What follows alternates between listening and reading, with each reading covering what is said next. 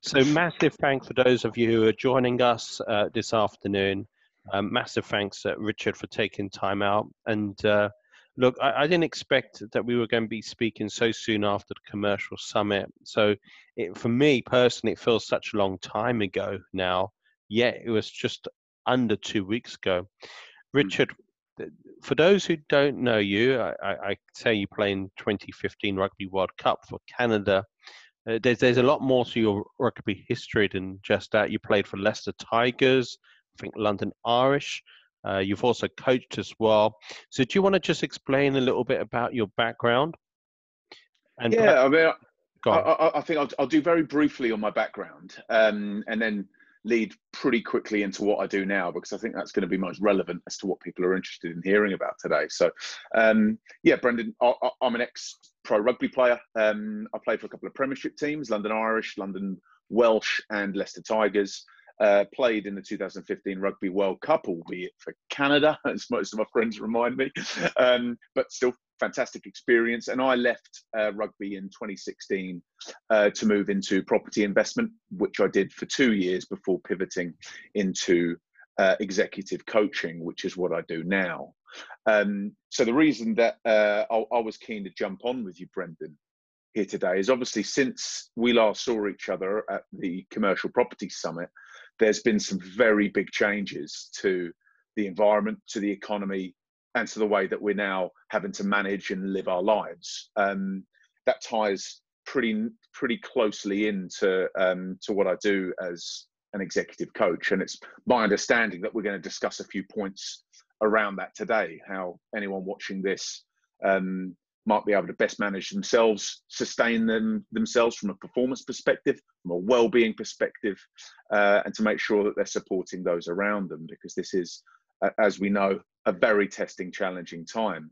Um, hi there, Alfie. Looks like we've got uh, we've got uh, uh, Alfie's Bradley. So he, I think. Sorry, Bradley. I think Bradley must be using uh, Alfie's laptop or or Zoom account. So. Um, yeah. I just in, introduce you, Richard, to, to Bradley, in case anyone else is interested. Bradley, you're you're working. I don't know if you can hear us. You're working with Alfie Best at the moment, um, and Alfie spoke at the Progressive Super Conference. I think last year. Is that right? Yeah. Okay. Okay. Um, look, Richard. So people are going to be thinking about structure. You know, how to create structure in uncertain times because for lots of people it may mean working from home it may mean taking some time off from work it may mean reinventing yourself or looking at your business? And how can people put structure into what they're doing right now? Because this is sort of like almost i don't want to de- degrade it but it's almost like a rugby match and um, you're not doing too well and you really have to find the next level or next levels, in fact, because people do realize this coronavirus is a bigger impact than what many of us expected. I, I hold my hands up, you know. Um, I was not expecting this impact whatsoever in UK. Watched it in China, and maybe I was a bit deluded. I didn't really mm. seeing the impact, but there's certain impact. You know, I'm here in my co-working space, I've got the private suite this afternoon.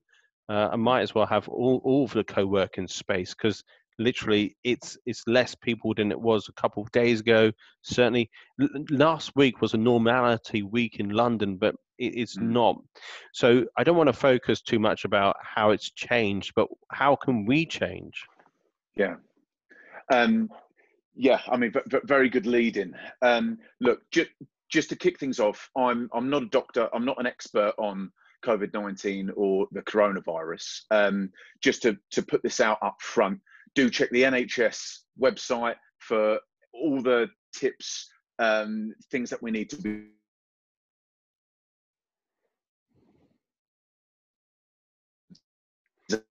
Oh, we're losing you there, Richard, for a moment. Together, um, and uh, let, us make sure that we're oh gosh, this is um, one of the other challenges that no, no doubt I'll mention later on is that a lot of our calls and our um, meetings will now be taking place uh, over things like Zoom and, and tech based things. So this is invariably going to happen, but I hope you can hear me now. Yeah, I can um, hear you again. The point I was trying to make was as, as it pertains specifically to COVID 19 and coronavirus, do take proper advice, consult with the NHS website, make sure that you're doing things such as washing your hands regularly and so on. Um, in terms of what the value I think I may be able to give, now, the current circumstances has created an environment that is going to leave us predisposed to being highly stressed. Um, people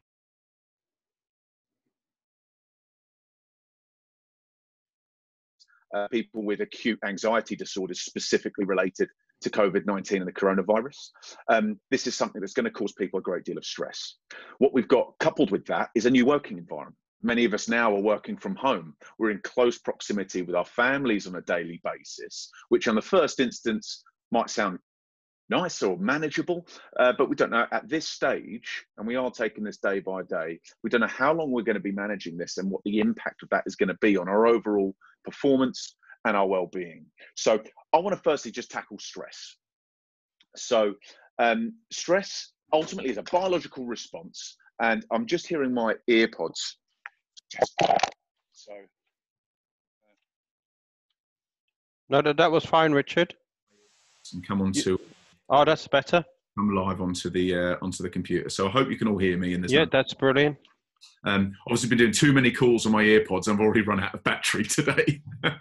um, so let's tackle stress. Let's look at what stress actually is. Now, it's a biological part of our anatomy that we've inherited throughout the course of our, our evolution, and we share it with the animal kingdom.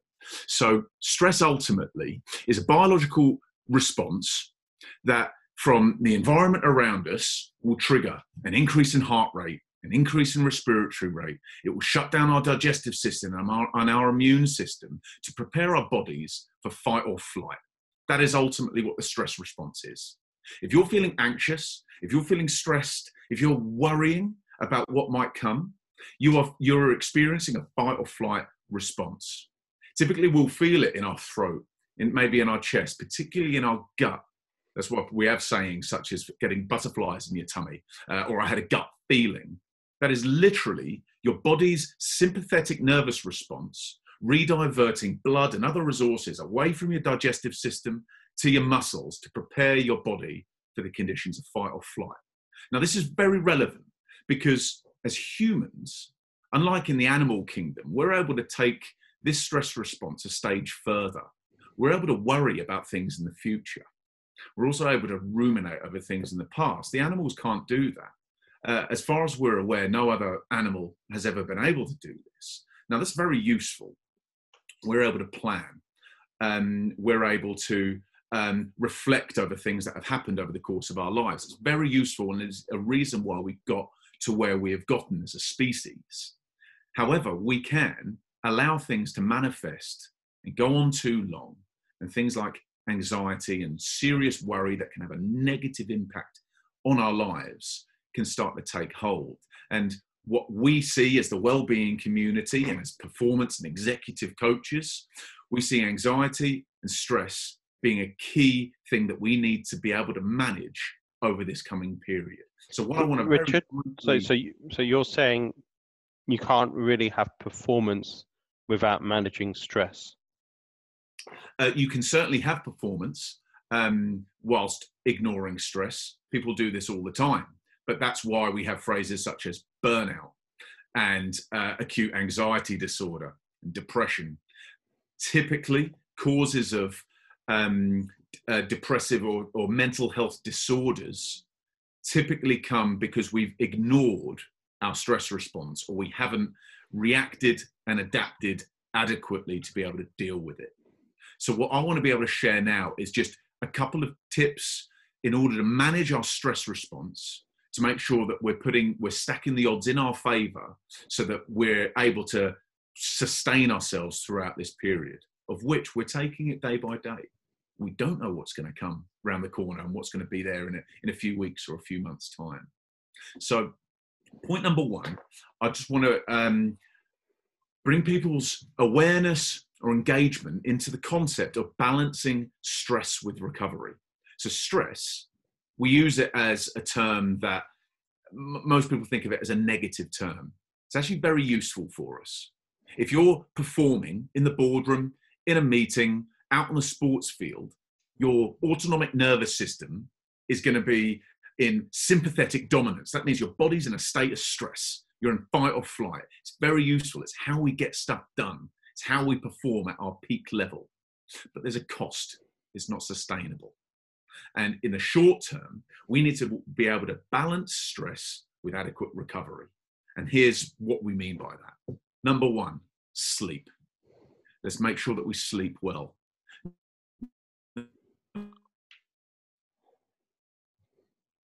Sleep well anyway. More than half of us report to not getting enough sleep and not, and not enough quality when we are actually asleep. Things are only going to get worse with the current circumstances. So, in terms of managing sleep, let's make sure that we prepare ourselves well for bedtime, ensure that we've got a good sleep environment. We've got blackout they, blinds. They, they like to call they like to call it sleep hygiene, don't they, Richard? Precisely that. Precisely that. If you haven't come across that term before, go and Google it and start to look at exactly what sleep hygiene really is. We want to make sure that we're stacking the odds in our favor to be able to sleep well. Now, what sleep hygiene doesn't necessarily um, uh, tackle is that what we do during our day will impact the quality of our sleep. Now, if we are not getting enough physical exercise,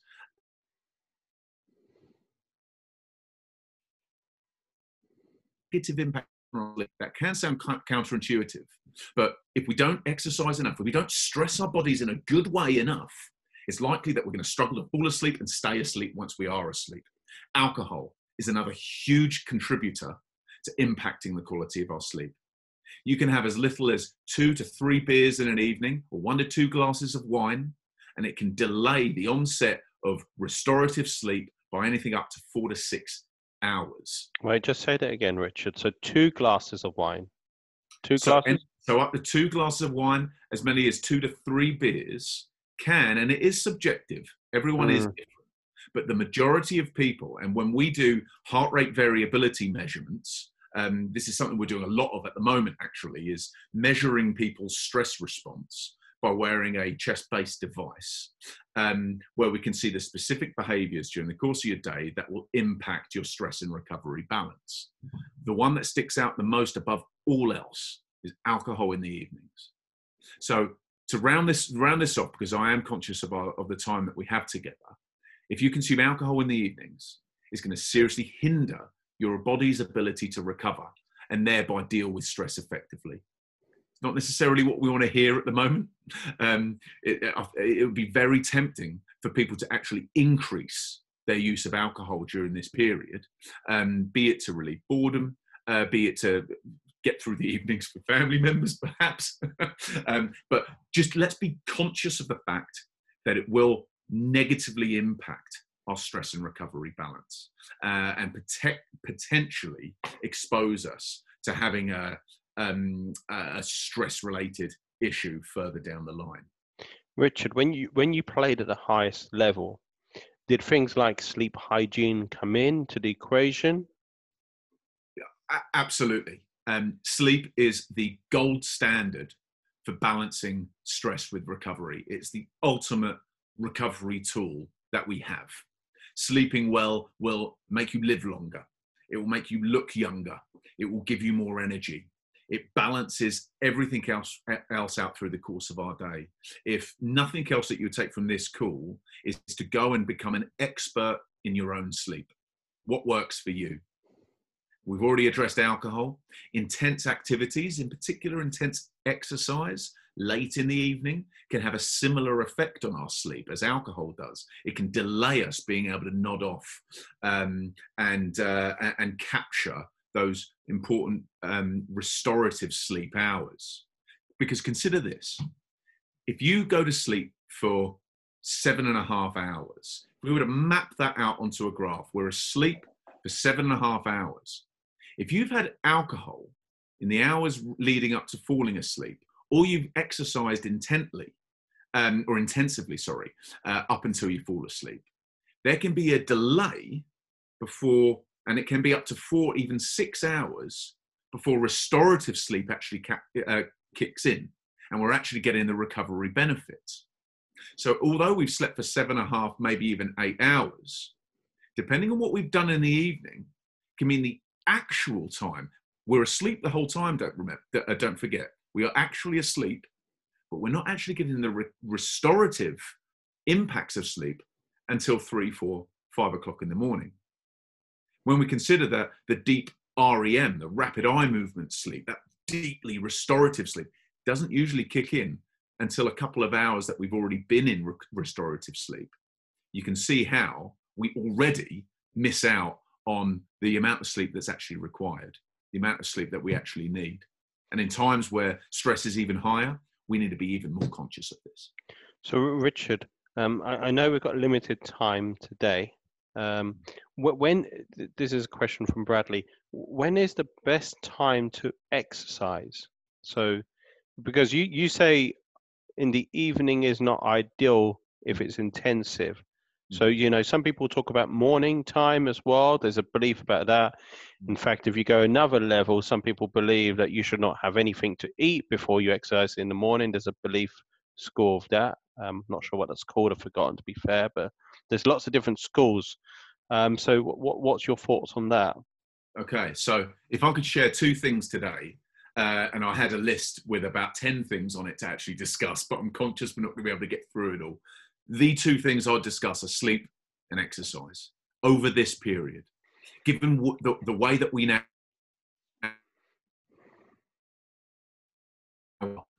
from home, if we're not already, there's a chance that we will do at some stage. Um, there's a chance that we're not going to be getting anywhere near enough the, the, the amount of exercise that's, that's actually required. So some advice that we're seeing from the NHS and, uh, and other uh, advisory boards are, are to still get outside and have a walk, get outside and get some sunlight. So there, are, there is a link between exercise and the quality of our sleep. And let me address one, one of them first up. Um, serotonin, that's the body's feel good chemical. That's what keeps us engaged and really, really, really helps with um, our performance during the course of the day. Can be stimulated by sunlight. It needs to be. It can't bulbs in your in your room just aren't strong enough. They're only sort of two, three, four hundred lux. Um, your sad lamps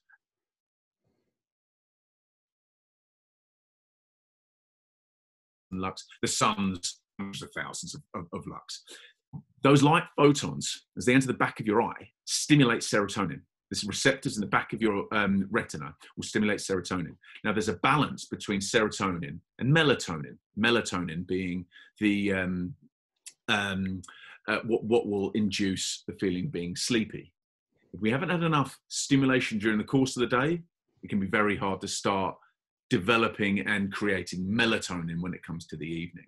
So, so that's why the government. And Richard, I, I, I promise you ten minutes. So look, this is bonus time.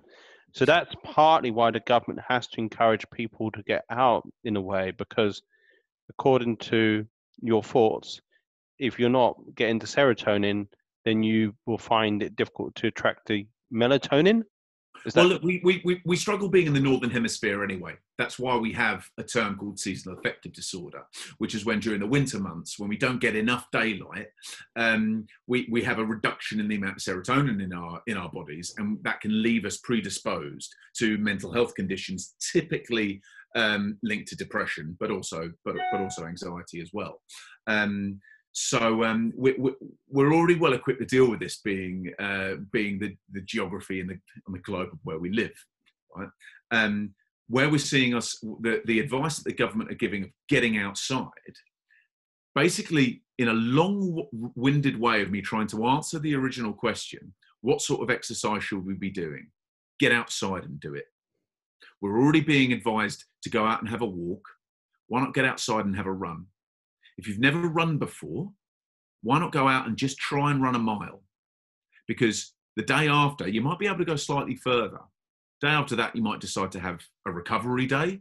But over time, the theory of marginal gains kicks in. Mm. here's the, the, the real, the real, the real beauty of beginning now an exercise regime, whether you've ever done it before or not.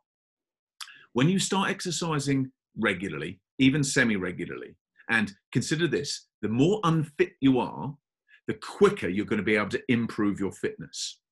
Highly tuned conditioned athletes find it very hard to get fitter because of the amount that they need to do. If you're if you're in very poor shape, i.e., you haven't exercised regularly for a long time and your diet's not good, um, and you would consider yourself to not be fit, um, you are going to be able to improve your fitness a lot quicker than someone who's already running, say, a half marathon two or three times a year. Um, so the odds are actually stacked in your favor. But consider this one. Once you start, the theory of marginal gains kicks in. Again, I would encourage you to go and Google the theory of marginal gains if you're not familiar with it. It's more likely if you're able to force yourself, bear in mind the first time you start a new exercise regime, it's horrible. Trust me, when I used to come back to pre season, day one of pre-season, the first bit of conditioning we would do, it's awful because you haven't done it for a while. But once you push through, and it doesn't take very long, as little as a week, maybe two weeks, now all of a sudden you start to eat better. You certainly start to sleep better. You've had your you've had your photon shower from the sunlight, and you stimulated your serotonin, which is going to uh, stimulate the production of melatonin um, you're also more likely to encourage those around you. You might suddenly start having new relationships with your kids. You may be doing things more physical with them on the weekends. And this is the theory of marginal gains. All of a sudden, all your other little behaviors improve by just 1%. And across the board, if things improve by 1%, you get a compounded rate of return.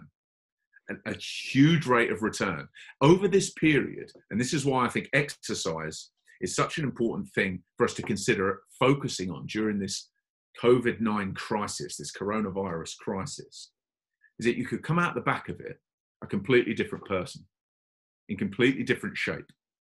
The usual excuse that I hear as an executive coach when I'm trying to encourage people to get more physical activity into their days uh, is time. I don't have the time. I'm a partner at PwC. Um, I'm a director at Barclays, whatever it is. I don't have time to get to the gym and to exercise. I'm sorry, you probably do now.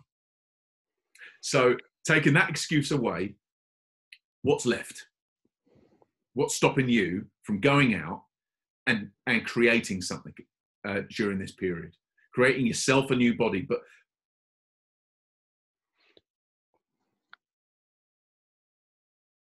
also has on those around on your family members.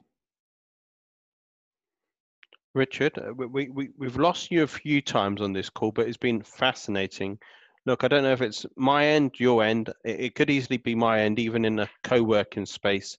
Mm. Um, look, people can reach you on LinkedIn. Um, hopefully, over the next few weeks, we, we I promised it would be 10 minutes, so I won't do more than uh, another 30 seconds. But maybe over the next few weeks while we're dealing with COVID 19, we can bring you back if you have time at some point over the next few weeks.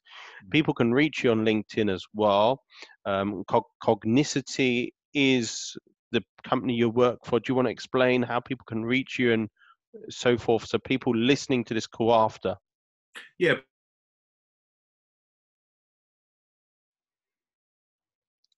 surely my social media profiles will be in the comments somewhere. Brendan would just be to, to send me a private message. You can also reach me at um, r.thorpe at cognacity.co.uk. That's C O G N A C I T Y. Um, we're we're predominantly a group of psychiatrists and psychologists. I, I work in the performance side of the business, whereby um, rather than dealing with mental health disorders, which our psychologists and psychiatrists do, I look at performance. I look with, I work with mentally well people to try and find the extra one percent, uh, to find the blockage that's stopping them from living the life that they want to live, uh, effectively closing that gap between where they are and where they want to be. Um, so um, yeah, more than happy to, um, uh, to, to engage with anyone that wants to know more about that. Um, in this new world, we're not doing anything face to face anymore. We're doing it all hmm. through Zoom um, or through other other sort of e um, e tools. Uh, e e tools. Um, I'm I'm offering complimentary initial coaching sessions with no obligation. Um, just to, uh, from a research perspective, we're very interested in, in compiling as much data as we can about the impact uh, of what's going on. So I'm I'm more than happy to work with people um, for an introductory coaching session um, in order to explore that from our perspective, but also for you to explore how best to manage um, how, how, to manage this uh, our, our, current environment. Richard, just just remind the listeners. So the company is called Cognacity, and the yeah. Sorry, I'm I'm no good with names. Uh, um, at the minute, Cognacity. Um, so um, so people can reach you on online. Um. Just remind listeners your email address. You, you mentioned it once. Yes. So yes. So it's r dot thorpe. Obviously, my name is being Richard Thorpe. R dot thorpe at cognacity.co.uk.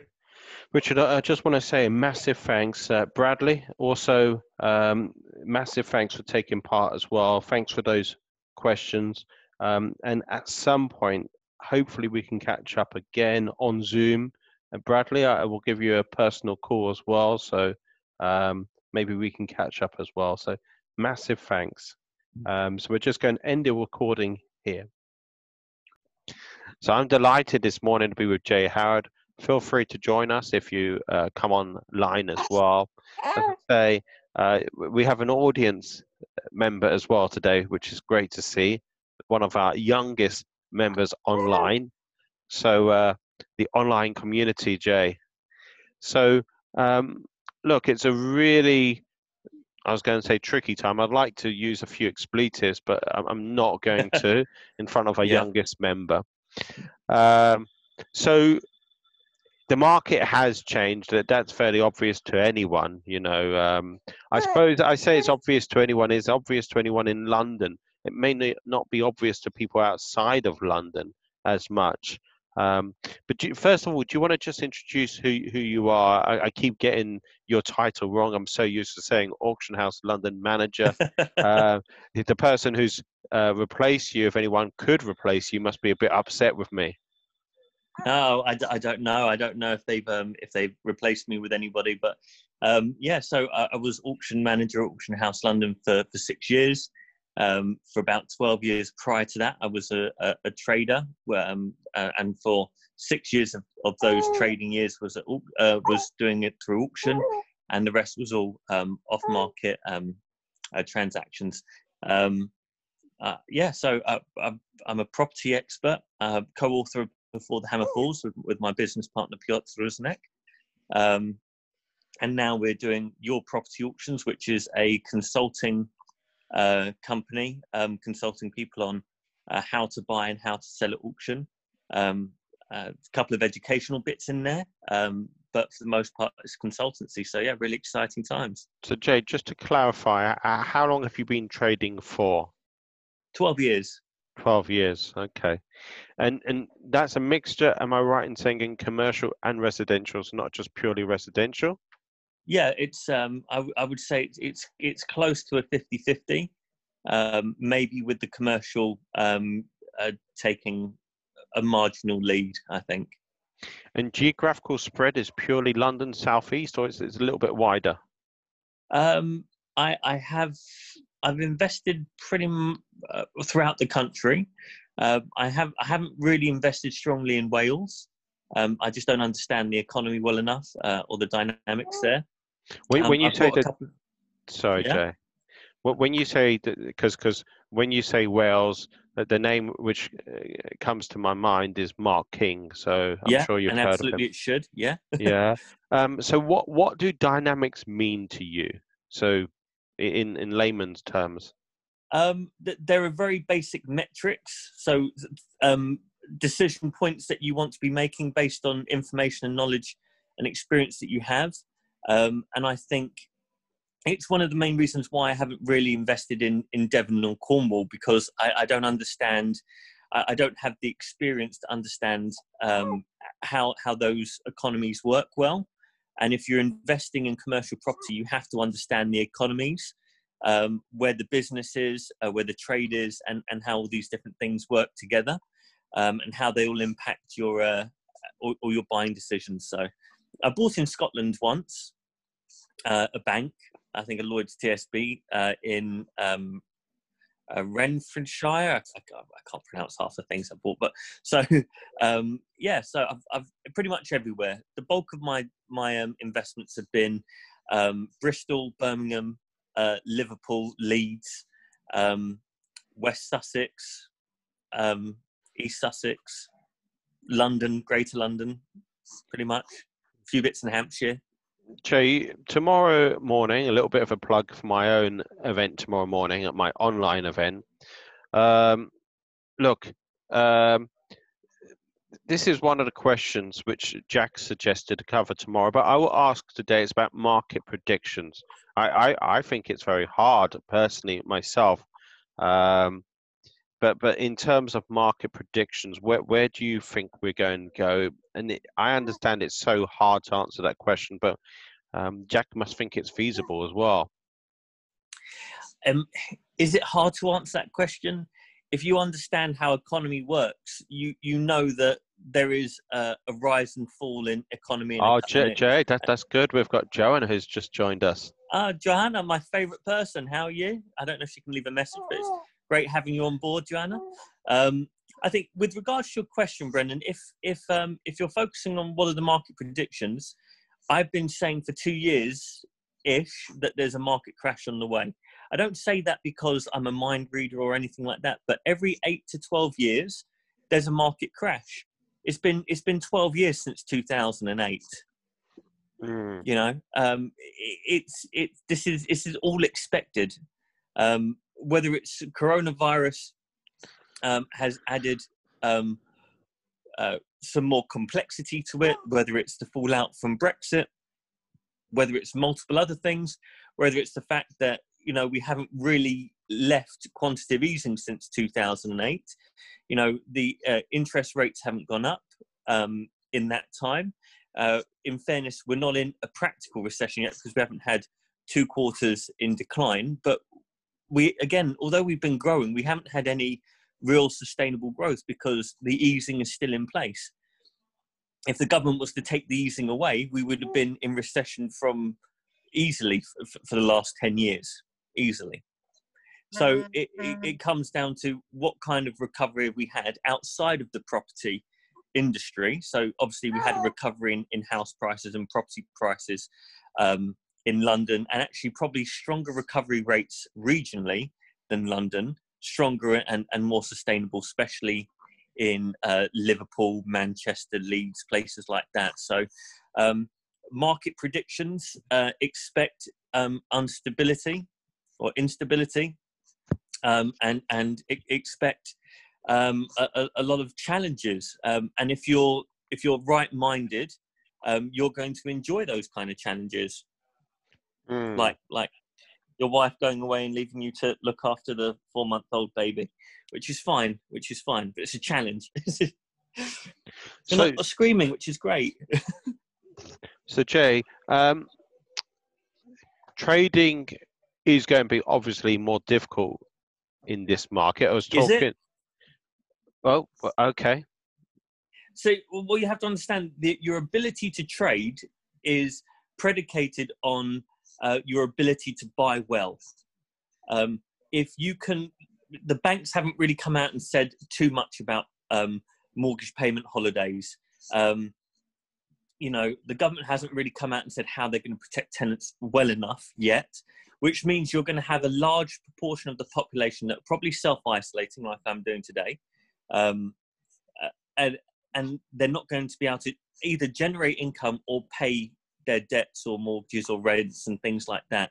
When stuff like that starts happening, you get pinch points where people have to make quick decisions either to sell or to exit and do things like that. And that's the power of the trader. If the trader can come along and solve that person's problem and buy that property with a, enough of a, a, a, discount to make it worthwhile, um, and then be able to add some kind of value. Because remember, you're not talking about a flipping artist who just buys at X and then trades it straight at Y.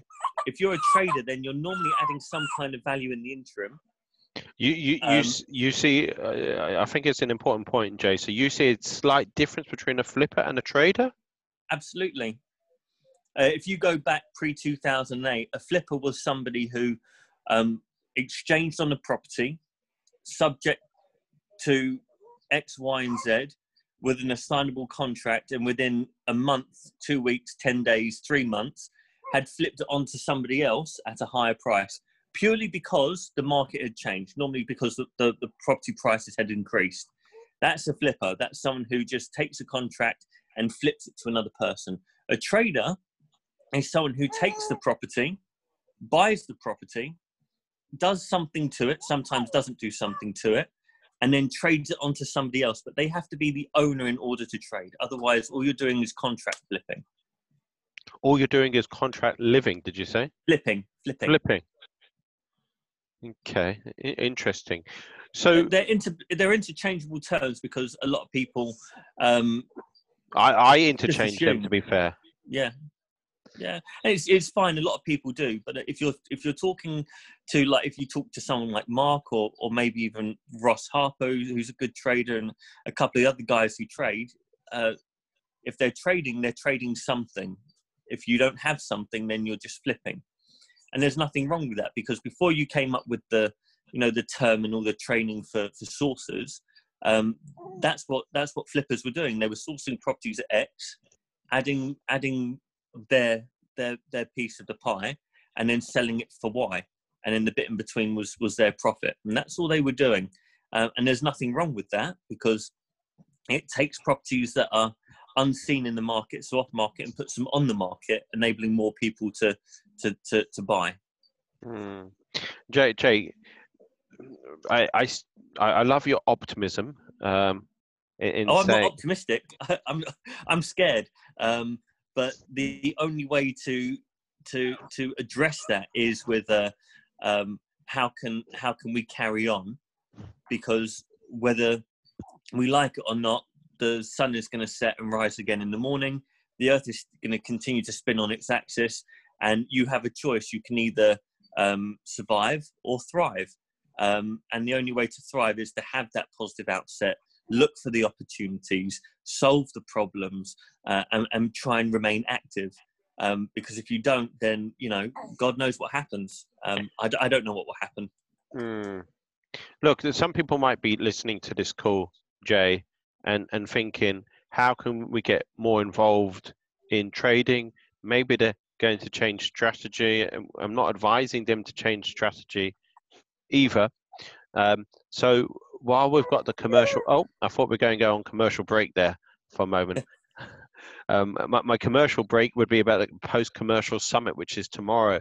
Um, so really delighted at 10 at 9 a.m. 9 a.m. Not 10 a.m. I prefer 10.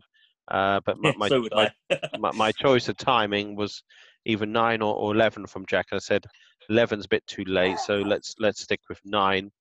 Um, so that was my commercial advert there. Um, you know, my, my monthly events are still running or online. Um, 26th of this month, I'm delighted that we've got uh, Rod Turner who's on the panel. Uh, we've got the likes of Daryl Norkert as well from Lendwell. So Daryl, as people keep saying to me, and I'm not surprised because I've known him for a number of years, um, very, very knowledgeable. Daryl yeah. is, and uh, he, he, certainly is. And uh, you know, well, I, I, met I met him on the, the judging panel for the Property Investor Awards. I'd heard of him, but the first time I'd met him was was when we were in the, the judging room going through all the applicants, and uh, yeah, it's very impressive. Like the way he can break down a deal and, and, and look at the risk and, and things like that. Obviously, he's got the background for it, but it was very impressive. And I've got to know him a fair bit since then. He's joined the Partners in Property London community, and it's it's great having him there. Um, I mean, that's a powerhouse panel with just those two on there. I mean, mm. Rod and, and Daryl. I mean, do you need anyone else? I, I, have to admit, I'm trying to remember the the other names, but the, ah, Ria is joining us. Good, good. Ria, if you have any questions, feel free to put them into the type box.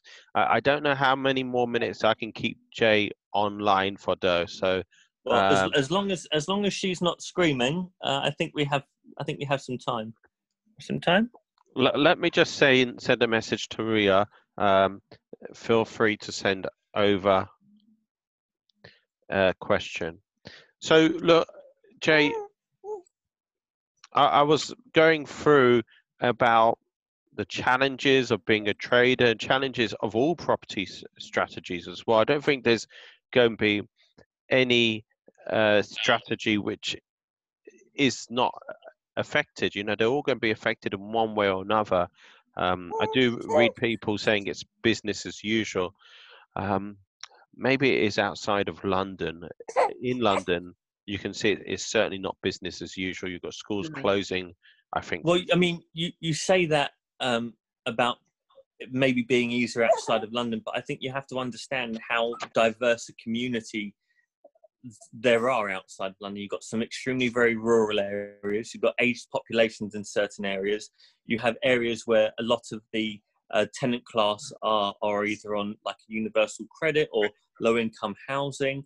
You uh, you normally have people who are buying um, income producing assets there on, on a good yield, but you know six months of, of of this kind of market puts a lot of those people under under pressure the differential you have with London is, is the capital value of the property is slightly higher. So the banks take um, more more of a view in terms of how much how much equity can be eaten up in six months of a mortgage holiday or a tenant not paying rent and the, the, the landlord having trouble servicing the debt.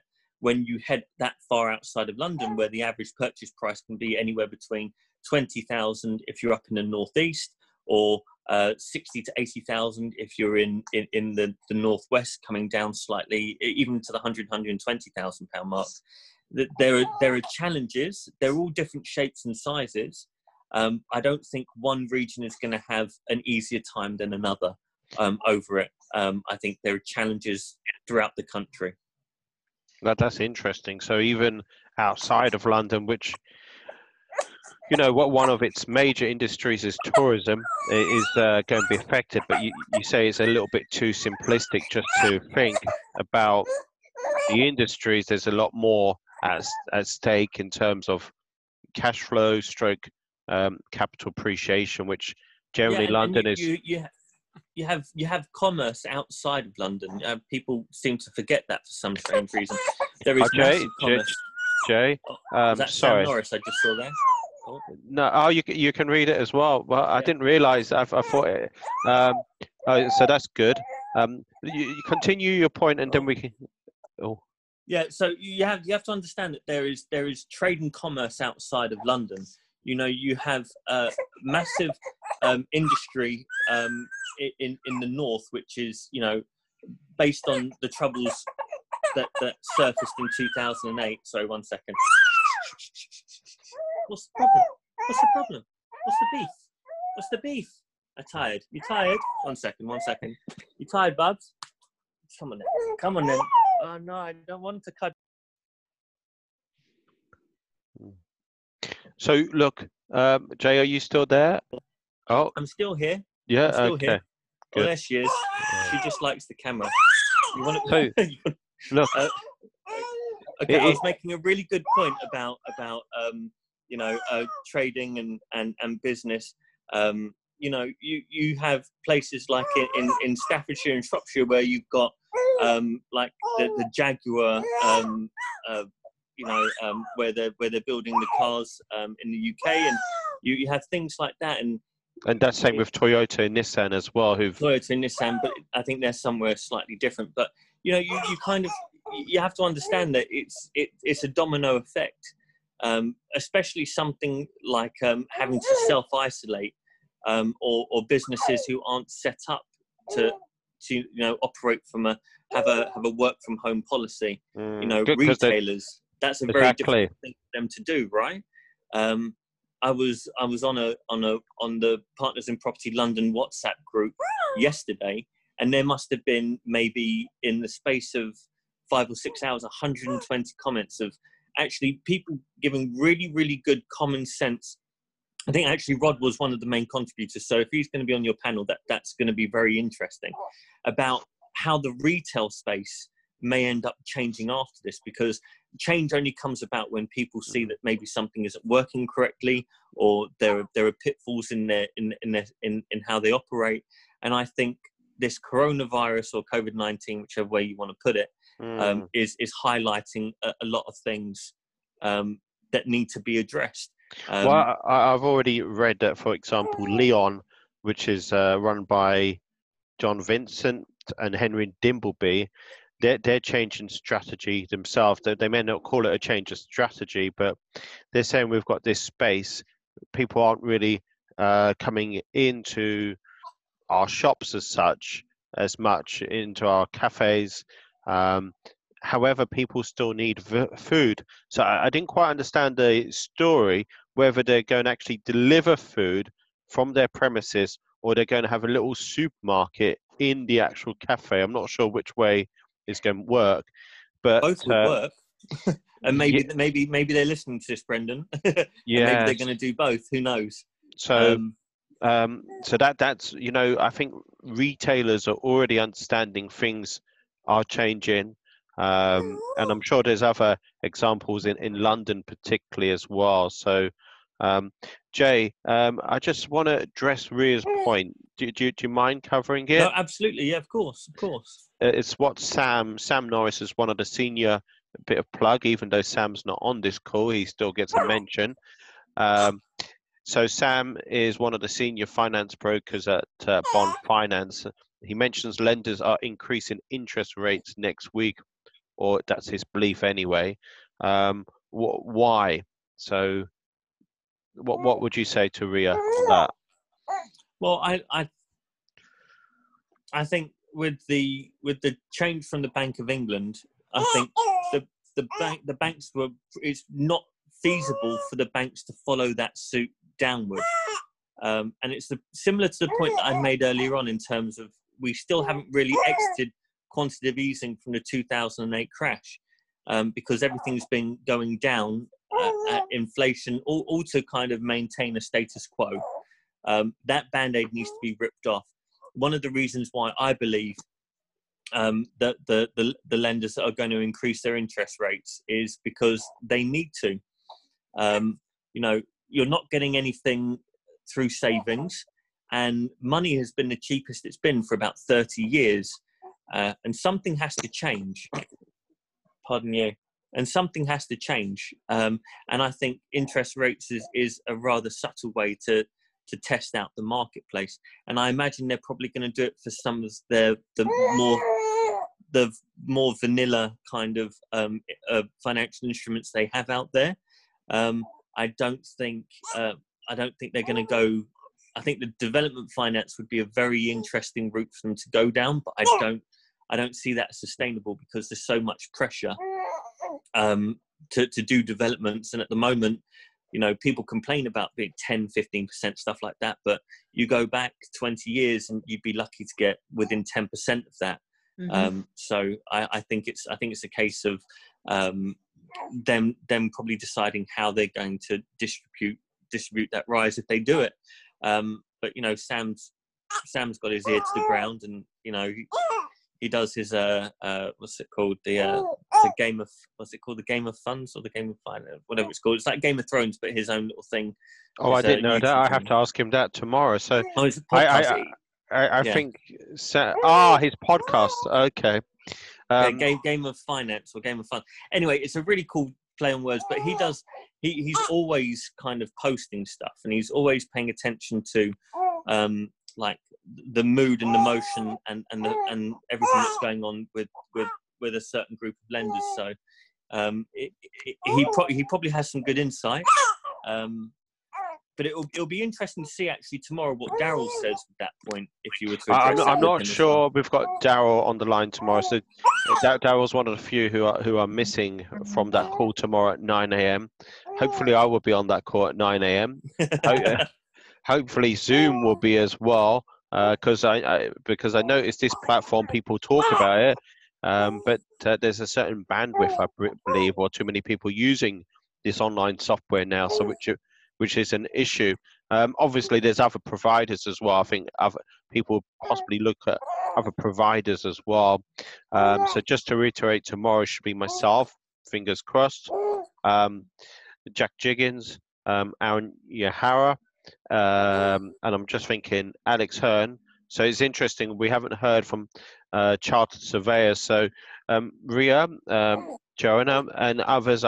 If anyone else joins us, um, I, I, really do value uh, contributions about who you'd like to hear um, over the next week or two. I say the next week or two. I'm hoping maybe it will be a little bit longer than a week or two. Maybe it will be a month or two, or, or, or who, who knows. Um, so, you know, if there's people you want to hear who may not necessarily be at my events on a regular basis or who may be as well. Um, so, just a commercial plug on Monday at 2 p.m. I, I am with Daryl online, and then on Wednesday with Richard Thorpe. Um, I think both times are nice, comfortable times, two o'clock in the afternoon. Jay, I just want to say massive thanks to you, uh, Exit Strategy. Um, so Jay loves exit strategy. So there was one exit strategy there. Um, uh, massive thanks to Ria and Joanna for joining us. You're going to see me a lot more using, as long as Zoom keeps up with the demand, using this platform or whatever platform. But uh, as I say, using online uh, going forward. Ah, uh, thanks, Ria. You asked, Ria points out Manish, who will be presenting for me very shortly. Manish Kataria says property went down. I, I haven't seen these figures. 19% in 2008. This year, expect similar effect. You, you can see the notes, Jay, can't you? I think. I, well. I, I, didn't see that, but no, he's that, absolutely that, correct. In, in, yeah, so he's absolutely correct. In in some instances, um, it, it, depending on the area, the property went down, but I, it, on, I think on, on average it went down 19%. Um, there's been some steady house growth uh, in London for the last six or seven years, um, and actually that's become more stunted maybe since 2016. So for the last four years, it started to slow down again. I would say from 2008, the height of the market was 2012 to 2014 um, starters call off 2015, stamp duty and legislation changes to 2016, uh, and then Brexit and then everything else that's kind of unfolded in the last four years have had some effect. But I would say regionally, some areas have done phenomenally well. Manchester, Liverpool, Leeds, Birmingham, all have gone up in, in, in standard house price. But can you expect after another crash to see a similar drop? Absolutely. Um, and you can't really argue with Man- Manish because uh, you know it's his his ability to to to see like uh, the whole picture from a holistic view and from a data driven view um, is is is something that I really like. Got a lot of respect for Manish, and um, I would I'd probably find myself agreeing with him in that. Um, that's very much a sentiment um, that I could I could get on board with. I could see happening. Uh, uh, Joanna, uh, you, you can read the notes. Uh, Joanna wants to know more about J and Piot's B romance. Okay. Um, so I presume that's more about your next book coming out. Uh, can we say more about that, or we're not allowed to? We we're still we're still development stages on the book, um, but it, it's it's um, obviously the first book was very much an introduction. Um, to auctions, and we, we made that very much um, very much like a this is how everything works. These are the things you need to know in order to start being successful at auction.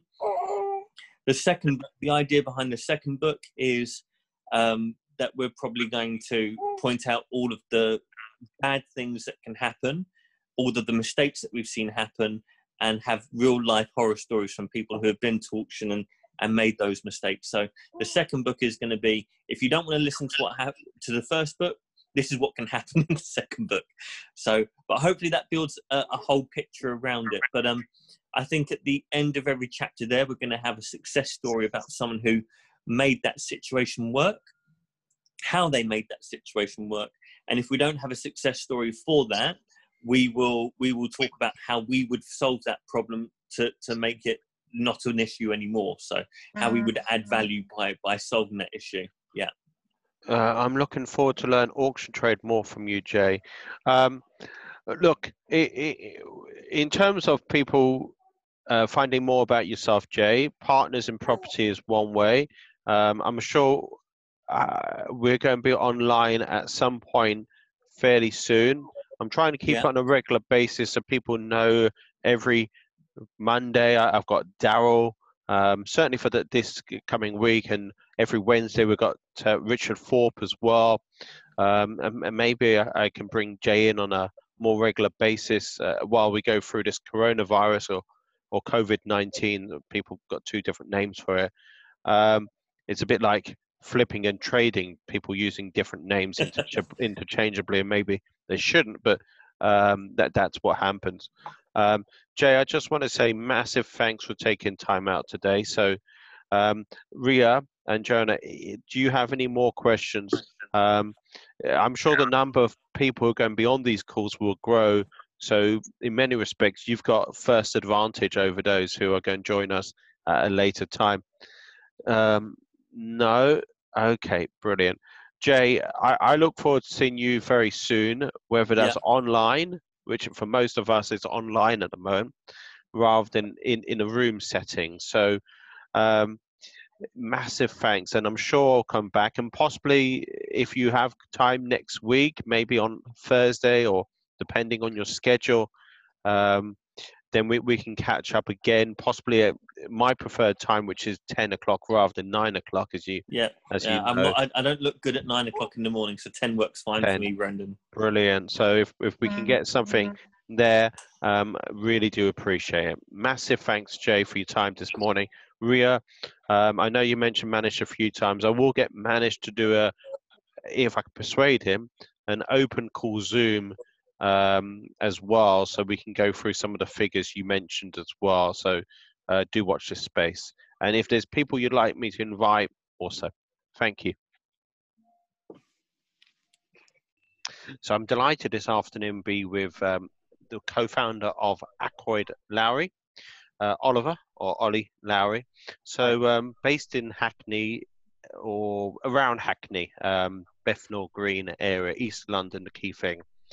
Um, and I spoke to Ollie earlier this week and said, look, I'm doing interviews with interesting investors, developers, um, and property professionals. And I said, um, you know, obviously the attention has moved on to COVID 19 or coronavirus. And I said, could we do an interview, short interview, about 10 minutes, about how um, Lowry is dealing with the issues of coronavirus because I saw Ollie put a post out, business as usual, um, or business, not quite business as usual, but certainly using alternative, different strategies to continue with their architectural practice. So, Ollie, I just want to say massive thanks first of all. Um, you can go through your background in a little bit more detail about who you've worked for um, before you uh, co-founded Ackroyd Lowry as well. Do you want to just? Uh, okay. Well, I don't know about the background, but for the past five years, we've been running Ackroyd Lowry, me and John. Um, so uh, it's an innovative practice in any case. Um, we found with the, the, the new challenges put upon us, we were already pretty well set up to deal with them because we've always invested a lot of time and money in developing things that use sort of virtual technology to allow our clients to be at the heart of our, our scheme. So what was just playing in the background there was um, us. Yeah, this was yesterday. Um, this is a hotel scheme. I don't know how to turn the volume down now. There we go. This is a hotel scheme that we're designing for Evan Maindonnell, who I'm sure you guys know. Evan of Melt Property.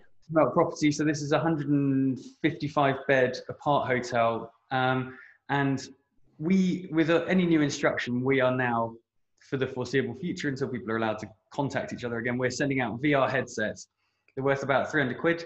Um, and they've got inbuilt that you connect them to the Wi-Fi, and then we can actually talk to an avatar of our clients. So we can be anywhere in the country. They can be anywhere in the country with a Wi-Fi connection. You can see this was us yesterday. So Antoine, who's the project architect, was hosting uh, the session, and then this is the client looking down on you can see it in a, in a number of different views, but this is a looking down on the site like it's a kind of model.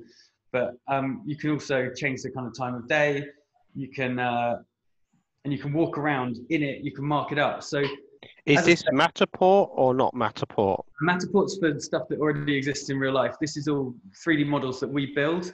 But the point is, we can have multiple users talking to each other with these virtual reality headsets that we're sending out. So any new instructions, this is part of the normal standard offering. It's actually better than designing in the normal way because as a client, you can't actually get inside your building in any other way than using VR unless you build it. So we think it's hmm. pretty amazing, and it's stuff we've already been working on. Um, we've just, you know, sped up the implementation of this and made it work. So anybody that's interested, please get in contact. If you've got a project that you want to work on, we're sending these headsets to planners as well, so that we can do pre-applications. So you you can physically step into the. Can, can you show us how you step in? Is that possible? Is that tricky? We don't. Oh, it, this might not work because you have to use a VR set to do it. This is the kit uh, now. This is 400 quid's worth of Oculus Quest. Okay. So does this technology allow you to climb steps as well? Uh, well, you can you can navigate anywhere that you can navigate with a joystick. So you can fly, you can walk, you can go upstairs. Um, but yeah, you just put the headset on, and then with this controller, you need to connect it to your Wi-Fi. So it presents a screen. It says connect to the Wi-Fi. Then we give you a special code.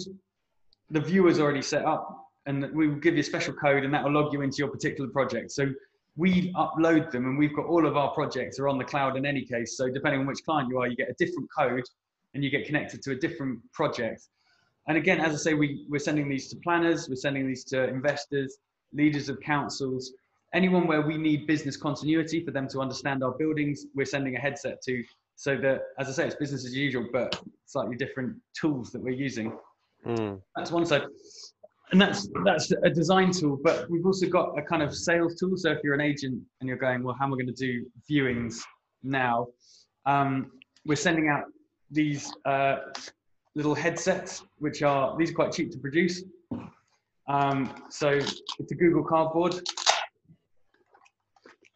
You set it up like this, and it's got a QR code on the front of it. So you just scan that in, and it'll automatically take you to CGIs of our project. So if you're trying to sell a house, or you could even take 360 photos, um, we can host them online. And then with the QR code, your phone will you put your phone into here, and then you put it on, and you can you can look around the space that you're trying to market. So that's pretty clever for agents. Um, so we've got different tools that um, are used at different stages of the project, but the point is to make sure that projects don't fall behind because of this, and that you know business keeps going. Oh, Ollie, can you just explain the difference between a normal VR set, which you've just shown, and the cardboard one? So, what is the difference? Is it graphics, imagery, which is different? I know they're smaller in size. I understand. Uses your phone, so you just use your phone, and the whereas this has got a computer inside it.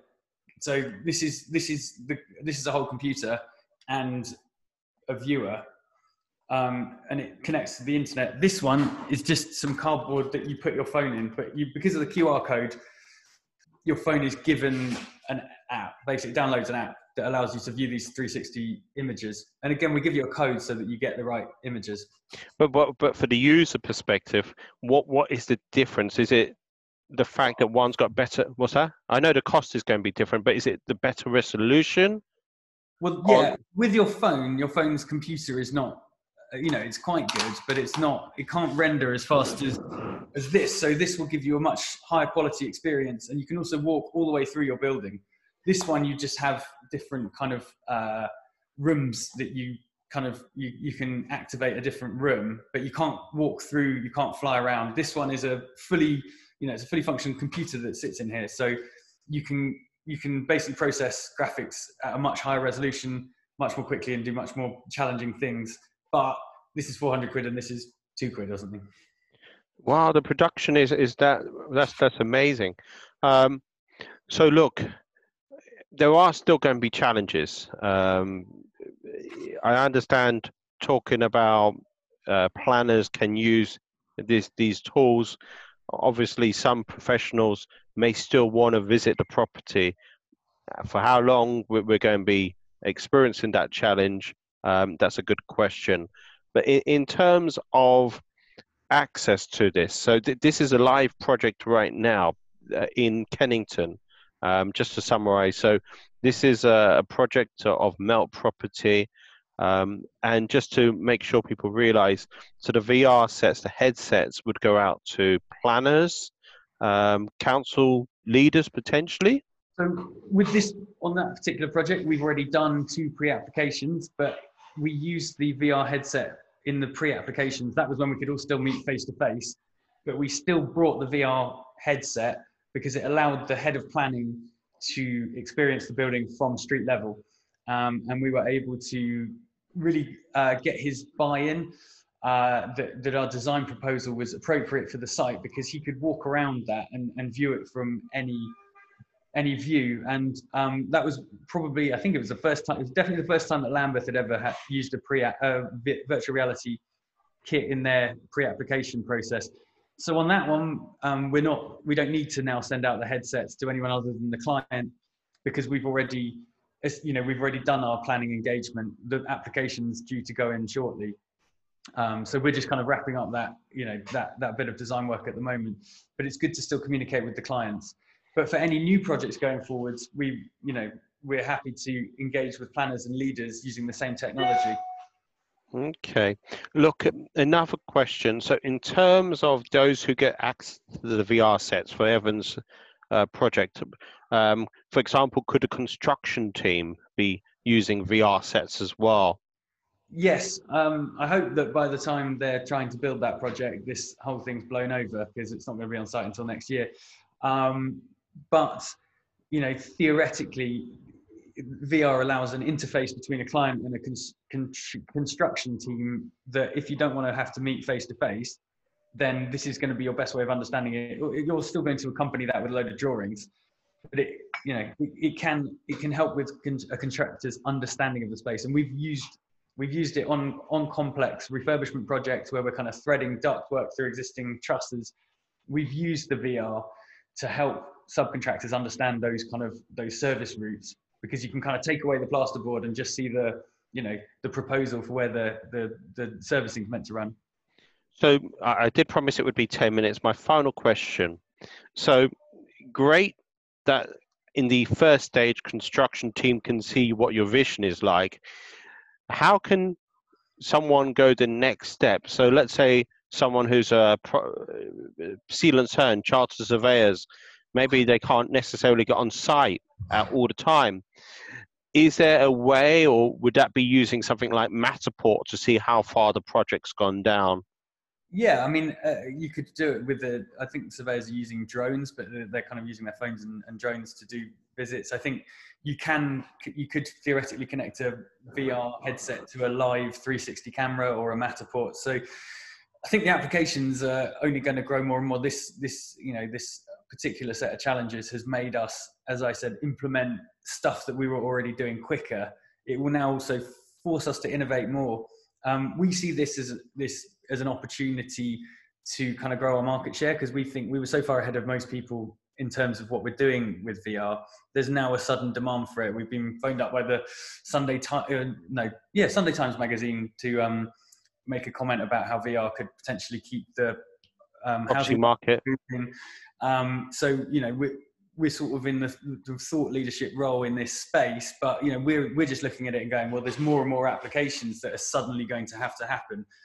Design, sales, construction. There's always going to be an application for v- VR technology now. Uh, my my very last question: How how can people reach out to you, Ollie? Uh, you can any way you want really. Go on our website ackroydlowrie.com there's some contact forms on there. Um, you can follow us on instagram or on facebook or any of the normal ways. I'm sure brendan can supply our details. The other thing that we'd like to sort of advertise at the moment for developers is that we have on our website a free uh, capacity study tool. So if there's a site that you're looking at again this is like remote technology. We were already using this. You can just click on the link, put in your details of the site, and we will send you back within a few days a site capacity study and a planning note. So again, no need to meet on site. It's all going to be automated. It was already there. Uh, now, again, it's another another of our tools that is suddenly um, becoming very useful because we don't have to have that face to face. We can understand the brief from the tool that we've already created, supply back a very useful planning note and capacity study that will then allow the developer to make an offer at the right price. Um, which I think in this climate, there's you know there's going to be some opportunities to acquire sites uh, probably for less than than prior to this. Mm. So, just explain that feasibility study again, Ollie. So, in terms of getting access to that tool, is it a downloadable on your website? Is that correct? Yeah, it's a link on the website. So, I should just be able to show you if you go to www.ackroydlowrie.com.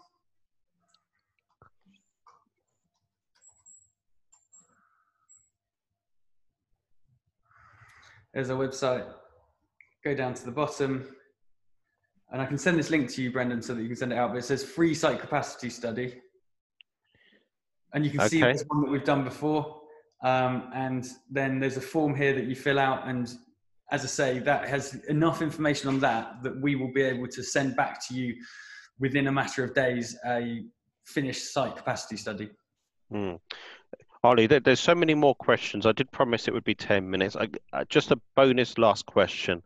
So, in terms of the VR, what projects is it suitable for? When do you, i.e., in terms of what size?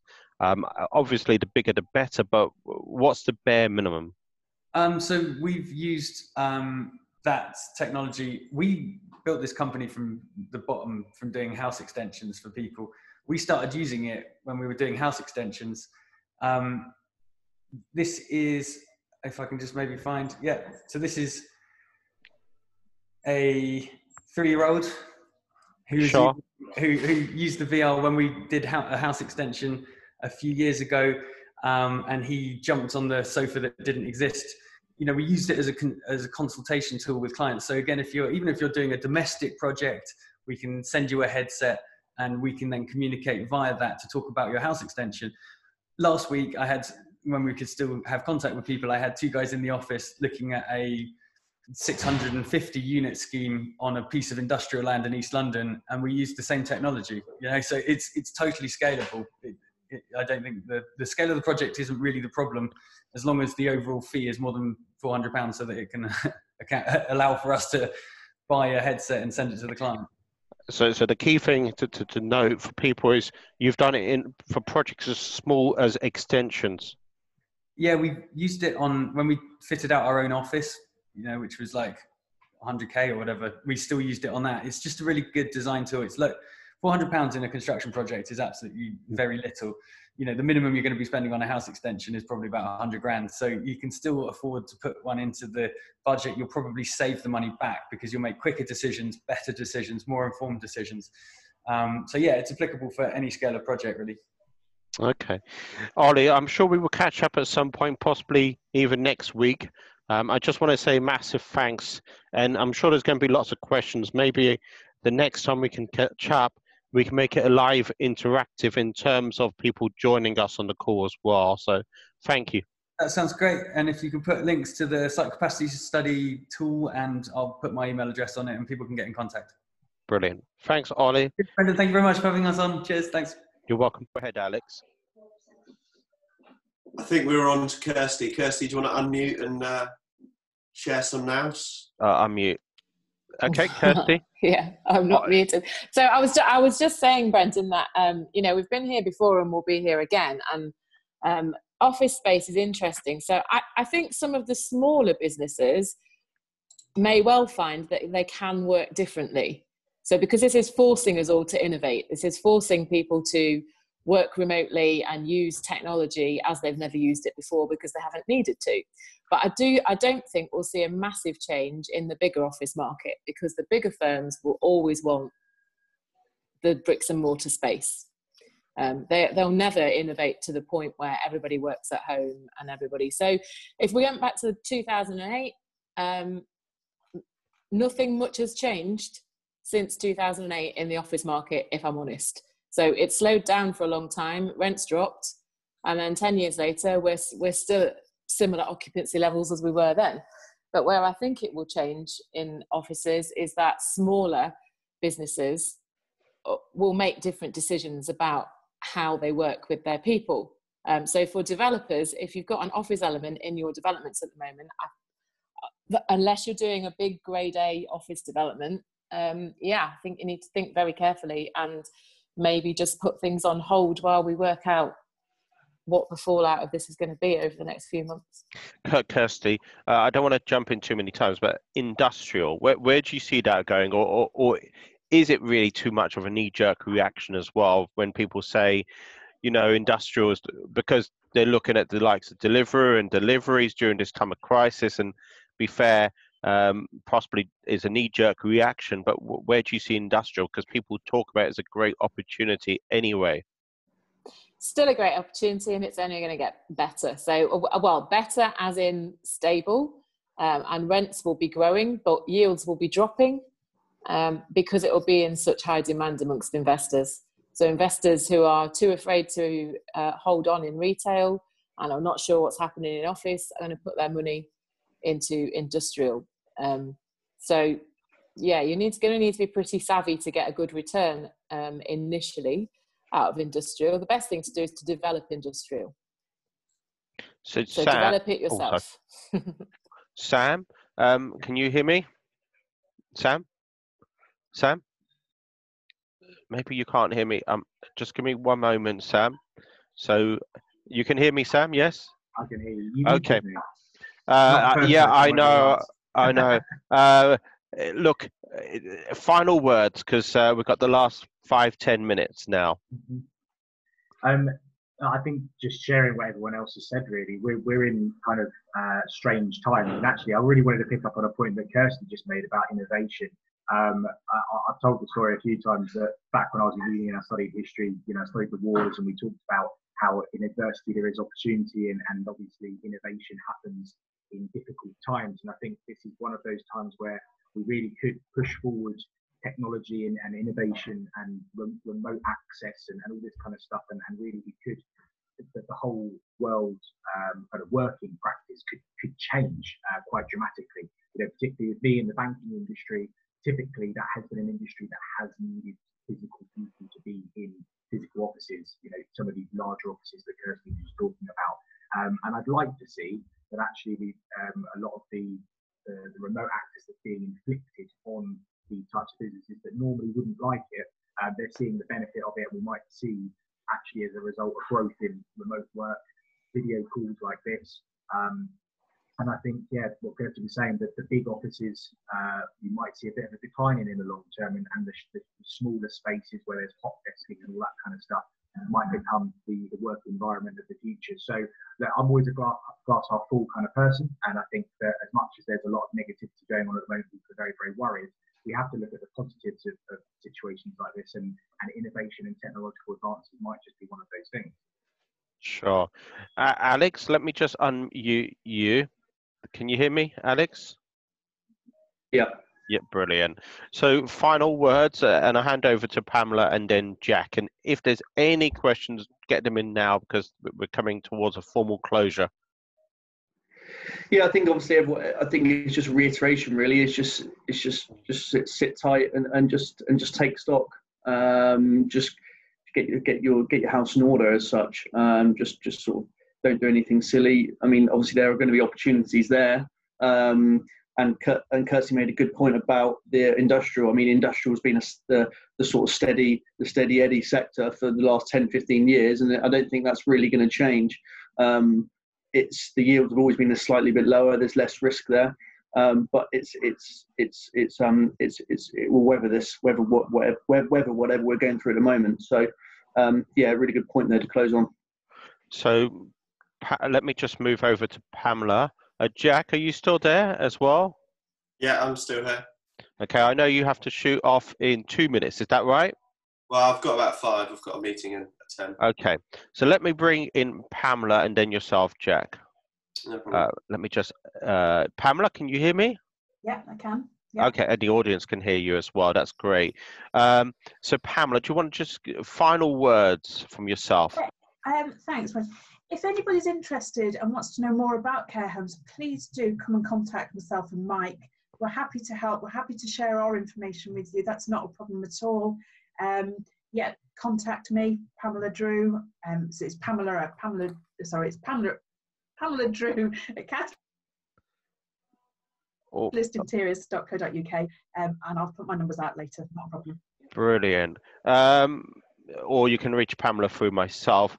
I just wanted to give Duncan opportunity to have some final words. I'm not sure if Duncan is still there. Uh, Duncan, are you still there? Yeah, I am. Yeah, I was just typing your message, Brendan. Thanks, because I wanted to make a point. So... Uh, let, let, me just get you on uh, camera. Uh, okay. Brilliant. Okay. Yeah, I just wanted to make a point actually. Pamela, I'm going to touch base with you and drop you a line later about care homes. And it was about that really that, all the, you know, we talk about sort of uh, putting our house in order. I think that's really, really vital. Excuse me. Um, but, but don't panic and jump sectors. I think that's really important. You know, I, I'm getting people, some people coming to me saying, right, I'm scared now of, of, of, residential in that area. What, what, what else can I do? And I think this is really dangerous because there's people in those sectors already and they know what they're doing and they're putting plans ahead and, and, and putting their house in order to make sure their sector and their expertise is safe coming forward.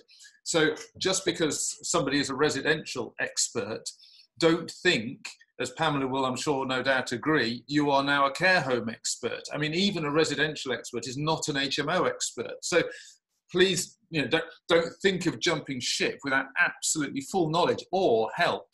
Um, so we are getting we're getting residential developers talking about care home projects, and I want to talk to Pamela, but it's it's because they're seeing the opportunity, but there's a danger there as well. So don't don't get your fingers burned because if you think it's bad now, it'll be worse when you've flung all your efforts into something you know nothing about, and there's a whole load of people out there who know a lot about it. So I think innovation, absolutely, but in, innovate within your own sphere of knowledge. Mm-hmm. I, I, I, completely agree with that. I, I think that the, the, in in the current time, I'm actually jealous that, that Pamela's been been you know going on about design and details like that. We're not focusing on any of that. We're focusing on on on making our business survive in the sector that it's in uh, it's bettering our position in our in our own sector. Um, I think am I am I back? Sorry, you, you are you. We haven't lost you, Jack. Yeah, yeah. So, so I, I completely agree with that. It's about there shouldn't really be anyone focusing on industry change at this moment in time. This, this, these next few weeks when it's going to be cash strapped, uh, lots of volatility in the market, but again, lots of opportunity in the market is going to be is, is going to be separating the wheat from the chaff in, in each specific sector. And if you're not knowing your eggs in your own sector, you get, you're going to really struggle. Um, and, and, like Duncan said, it's you're, you're going to a different sector, and, and, the grass is the grass is greenest where you where you water it. Uh, so stick to what you know and stick to what you're doing. Survive these next few weeks, then maybe look at a, a, a strategy change or a sector change. Um, is, is my my perspective on the current market. So, can I just one more thing, Brendan? Is that okay? Yeah, sure. That's fine. Yeah. What Jack said there. As with any, if we are recession or, or whatever it is, but certainly this emergency at the moment and uncertain times, that there is inevitably going to be a bounce back.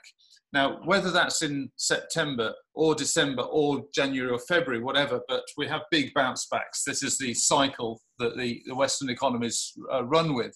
And um, I think it is worthwhile preparing yourself for that. Now, maybe months ahead, but but and part of that is putting your house in order, but part of that and part of that is innovation. But be be a business person, you know, be an entrepreneur. Be think about that that way ahead. And I think Jack's right. You know, survive at the moment, but while you're surviving, don't be idle. I think that's the key thing. Mm. Look, um, I asked Aaron, who's on the call as well, any final words. So, Aaron, just remind me about Thursday evening. Aaron's chairing the panel. Might be using Zoom webinar rather than Zoom meeting room because um, there's slight differences, um, which I've, I've, got to discover. To be fair, uh, but on Thursday evening, um, we are on Zoom at 7 p.m. Just to let you know, every day next week I plan to have a Zoom meeting. It's a bite-sized chunk. It's not going to be an hour long, apart from on Thursday evening. So Monday, Daryl Knocker uh, from Lendwell. Uh, we've got uh, Sam on Tuesday afternoon, so 2 p.m. Richard Thorpe again 2 p.m. on Wednesday afternoon. and uh, I'm just confirming one or two other panelists, speakers, investors, developers um, over this time period. I, I have to admit, I'm really impressed by the number of people on this call, which I understand is partly or mostly because um, of the coronavirus effect, people working remotely. I just want to bring in Kirsty for any final words. Kirsty, any final words? Um, I think yeah, just just echoing what everybody else said. This is a time to just keep calm, work out what you need to do for your business, and and don't panic and have knee jerk reactions and change your strategy. Um, mm. You know that's that's what that's what not to do um, right now. You've got to hold firm. You know what you know. Um, are there ways you can innovate in your business? And are there things that you've been meaning to do for a long time but haven't yet? So for me, I will finally be putting my online course together and getting it out there because mm-hmm. everybody's been asking me for it for a very long time. Um, you know, and I think, oh, okay, I've got all this time, right? I'm going to do it now. Everybody will have things like that that they can use to keep some cash flow coming in if other cash streams have um, dried up. And if you've got tenants then please, please treat them as equals. They are business owners too. They have, or, or they are employees. They have lives just the same as us. And the best thing to do is keep the communication lines open. Um, you know, don't don't push them hard for their rent if they can't pay it. Work out what's going to work for both of you. So look, um, uh, Duncan has asked me, am I going to be publicising the Zoom link um, yes, I, I, don't know if Zoom is the platform which I'll be using long term because, um, but but I'm using it at the moment. But yes, uh, I am trying to stream it with Facebook as well. Um, so that's a possibility. Um, I just want to say a massive thanks because I, I didn't know if this call would work today, hand on heart. I'm not an online person. I prefer live meet. So look, initially I said to Jack, um, let's do this call. Sam, and Pamela, um, Alex, and I didn't know who was going to join us. I just want to say a massive thanks for taking time out today, and I look forward to seeing you uh, next week at some point. Um, live interactive calls there will be uh, next week from Monday afternoon onwards. And the call to action is if there's someone you want me to interview, bring online, uh, let me know. Um, in in many respects, my events are global now, uh, not just London based. Um, to be fair, though, I would say much more of my audience is going to be more interested in what's happening right here in London, maybe in the southeast and, and, and UK as a whole. So I just want to say massive thanks to the exhibitors at the Commercial Summit for making this possible. Um, Alex um, has dropped his uh, website. Um, so that international man of mystery, Sam's saying. So yeah, I, I do see a change in Sam. Um, how even for event organizers, they they they really have to think. What do we do? It, it does change your perspective as well. Uh, rather than me rattle on, Jack, any final final words? No, just um, every. See you next I, week. I mean, the, the, the best thing you can do in these current times is to be on social media, stay in contact with your peers that have businesses as well, see what they're doing, look after your tenants if you can, uh, keep your bank on side, stress test your business, and uh, and and wait for the, the rain to stop. Thank you. Thank you, all of you, for being part of today. I'm delighted this morning to have Sam from Bond Finance uh, on board, Alex Hearn uh, from Sealants Hearn, and also Pamela Drew, and co-hosting this event with me is Jack Jiggins of EXP Property Investments. Sam, so um, you, you explaining that you're one of the senior finance brokers at Bond, along with Callum, um, Callum, who presented at the commercial summit. Um, I, I, know there's going to be lots of question marks about the 0.1 uh, base rate. We'll come back to that in a few minutes, but is there anything you want to add in the meantime about yourself and how people can reach out, connect with you?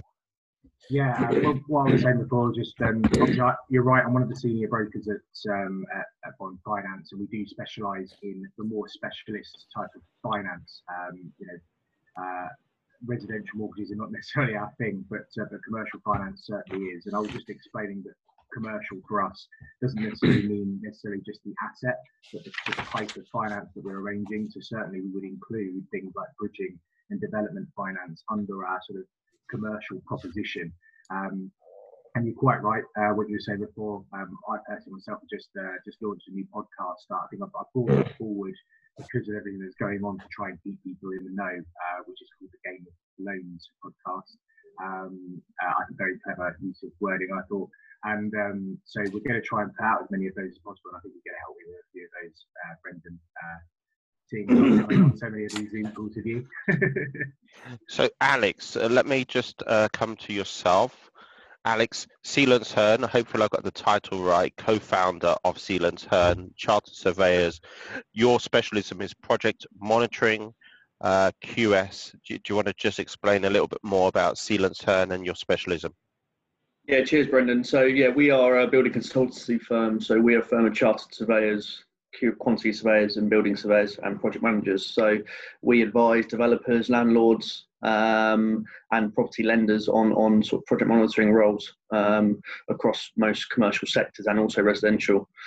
Um, so yeah, I mean that's about it really. I mean we do a lot of um, uh, of like I just said, monitoring for lenders, um, which I think is going to be um, become more crucial if um, over over sort of the next couple of quarters once we get through this, um, and also the project management side of things at the moment is is um, is also an interesting space with with everyone sort of taking stock and, and checking their contracts to see where where delays um, where delays leave them really.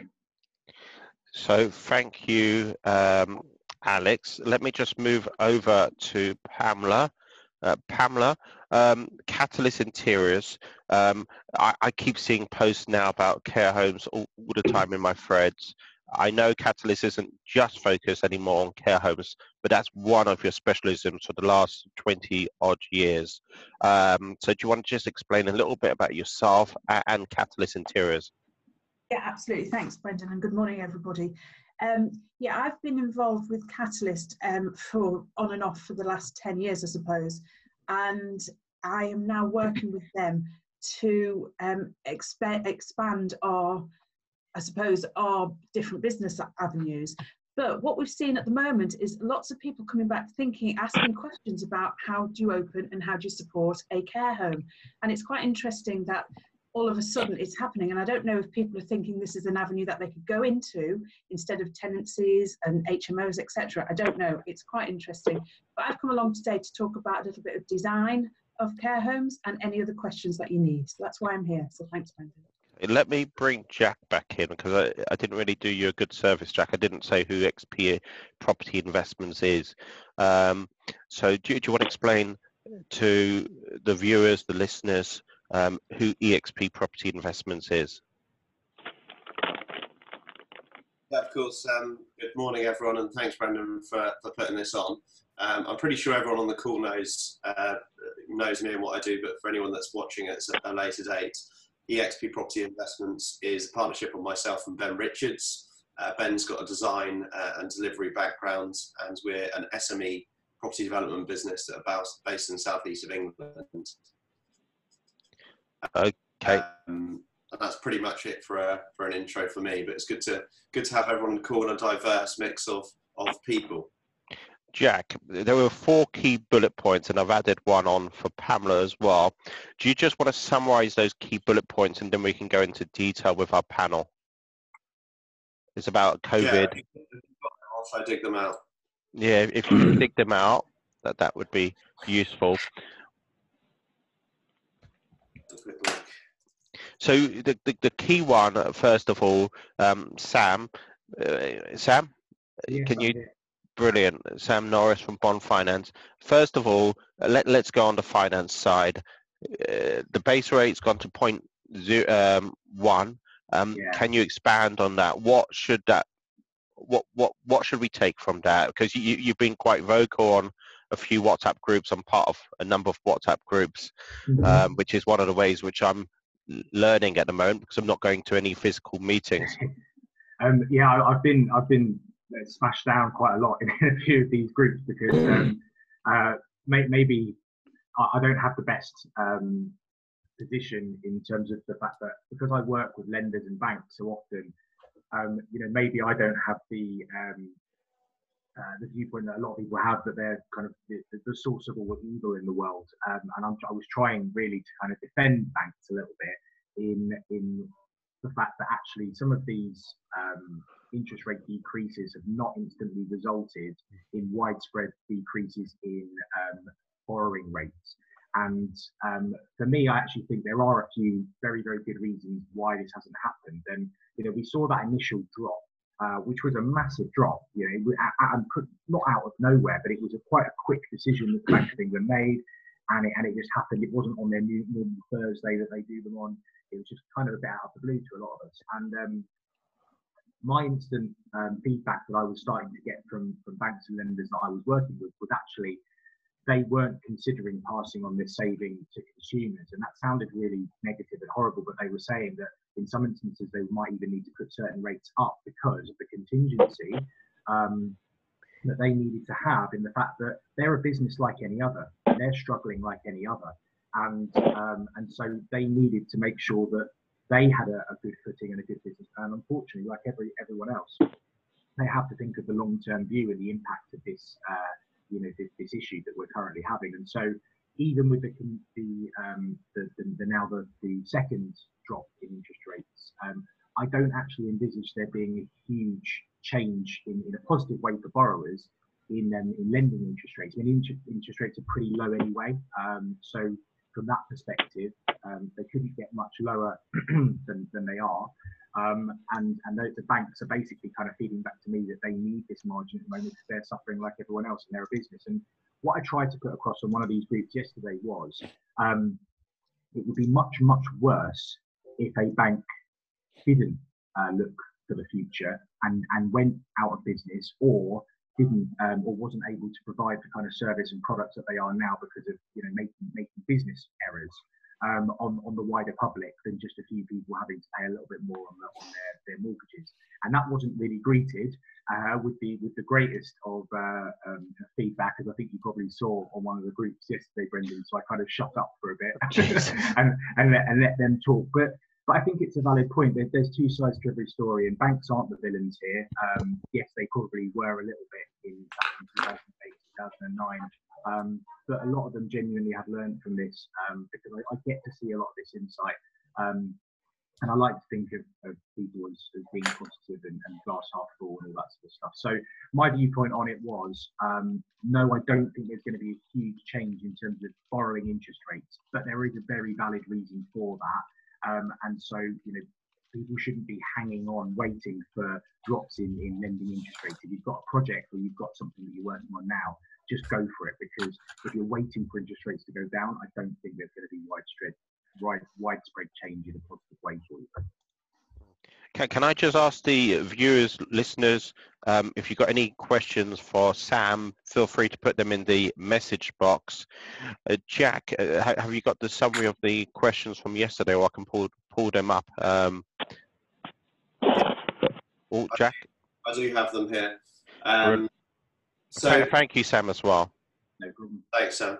Um, yeah, I do have the questions up. Evidently, before when this call was set up, um, COVID nineteen wasn't really uh, detrimentally impacting the UK, so we didn't feel that re- relevant to, to, put that in the agenda. But now it's uh, pretty much on the agenda. And funny enough, uh, I'm part of a, a, mastermind group, and yesterday we have our monthly mastermind meetup, and we did a video call. And uh, in our month to month mastermind, part of it is accountability. So we put out an accountability task set that we that we put on Trello, and we re- revisit in a month's time and see how close we are to our goals and if they're still in line with our annual goals. And on that call, uh, similar to this, we were evidently t- talking and discussing our businesses in, in current climate. And on that call, it became very evident that what we had set as a goal of last month was completely written off and did not even matter anymore.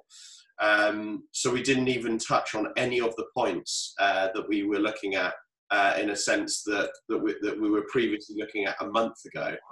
Um, so in in reality, uh, to a certain degree, it doesn't really matter what you had on your agenda last month or, or, or ongoing. It's completely shaken every business, unpredictable, unforeseen change in the market. Um, so the questions are on current market, so so future proofing your business, um, mortgages and mortgage holidays, which I'm, I'm obviously hoping uh, Mr. Norris will be able to give us good insight on that. Um, one thing I think is pretty key for, for, for, us, which is a mixed use uh, business portfolio, is is our costs and business rates. Is it is is one of our larger costs. So so so maybe touching on business costs and and, and business rates, uh, and then to have a bit of fun, some market predictions. Um, so, Brendan, how do you want to do this? Should I discuss a little bit on, on each area and then pose it to everyone that's that's out there to, to, to sort of add a bit to the meat to the bones? Well, ideally, I want to get my, my panelists involved as well. So, Sam, um, so Jack mentioned about the uh, mortgage holiday, um, and there's definitely conflicting information about that. Oh, we've got a question from Maria as well. So I have to, Jack, can you see the questions, or is it just me who sees the questions on the right? Bank of England initiated down to 2.5%, and now um, 0.01%. Why on earth mortgage lenders will hike up interest rates instead of lowering interest rates? Uh, it's it's similar to what Sam really, has been saying. Yeah, yeah. similar to your last last um, point there, Sam. Re would like to know mm-hmm. why banks uh, are looking to keep or increase their interest rates yeah. when the bank uh, base rate has, has been dropped. Well, I think when, when that first drop happened, um, the as I said, the first um, initial kind of feedback I was getting from lenders was that it wasn't going to cause any um, any decrease because they needed to because it's all about margins at the end of the day. So if they're if they're borrowing money at one percent and lending out at two percent, their margin is one percent, and that's that's their income for um, for that transaction. And so it was all, just like any business, you know, there's various different ways in which you can stay afloat. If things are going, if sales are going badly, you can up your, your prices to try and make more profit on on what you're selling, um, or you can, you know, you, you, can try and find new ways of, of, selling your product. And I think the banks are doing both. Um, they're certainly, I think, going to be looking at some changes in their criteria to try and actually lend more more money um, and, and find ways of doing that. You know, there's, there's, talk of valuations going online and all that kind of stuff. So using technology to change the way in which they lend their money so they can get more out the door. But of course, the other way of doing it, because they are looking to the future and they are looking at what their situation is going to be in 6, 12, 24 months from now, they need, um, you know, they're, they're possibly not going to hit the targets in terms of income that they would have planned for at the beginning of the year. And one way of, of making sure they do hit their targets is to increase their margins and increase their profit on it on each product that they sell. Um, and one way of doing that, of course, is to increase um, their interest rates because their margin will be greater. Now, as I said, the first drop happened, went to 0.25.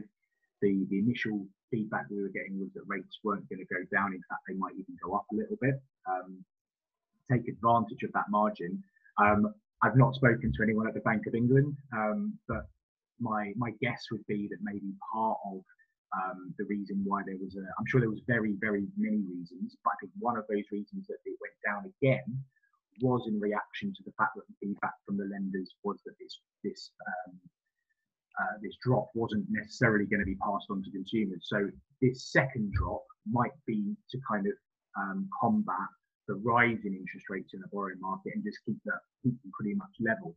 Um, but as I said before, because there's going to be fewer transactions and slower transactions, um, and lenders are going to be hit and banks are going to be hit just like any other business, um, they're sort of trying to fail safe their um, uh, their their profit margins that they predicted for the year and they base their their targets on um, by trying to to make a little bit more out of the, the, the products that they're selling. And at the end of the day, I know this isn't going to be a, necessarily a popular viewpoint, but it is, you know, it's, it's up to them. It's a product that they are selling. It's up to you whether you want to purchase that pro- product at the end of the day.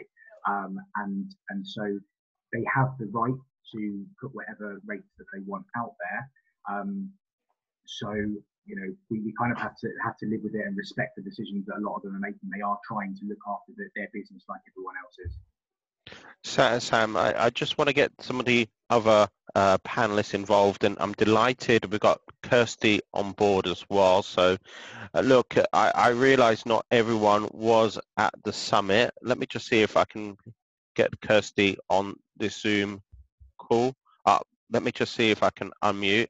Kirsty, can you hear us? Yeah, I'm here. Okay, great. Look, um, for the listeners out there who may not know your, your background, because not everyone was at the summit, you, you've come from a really quite heavy background in terms of retail, in terms of working with some of the most significant retail outlets. Do you just want to explain a little bit about yourself and we'll bring you into the call as well? Alex, I'll, we'll bring you in next because I don't want to keep you waiting too long. Yeah, absolutely. So I'm a commercial surveyor by background. I've been working in commercial property industry for 20 years, and a lot of that time was spent working asset managing and developing shopping centres, working with retailers. I also headed up the Boots property team in house for six years. Um, so I've worked on both the landlord and the occupier side um, with retailers, um, and it's always been an interesting place. It always will be. Mm.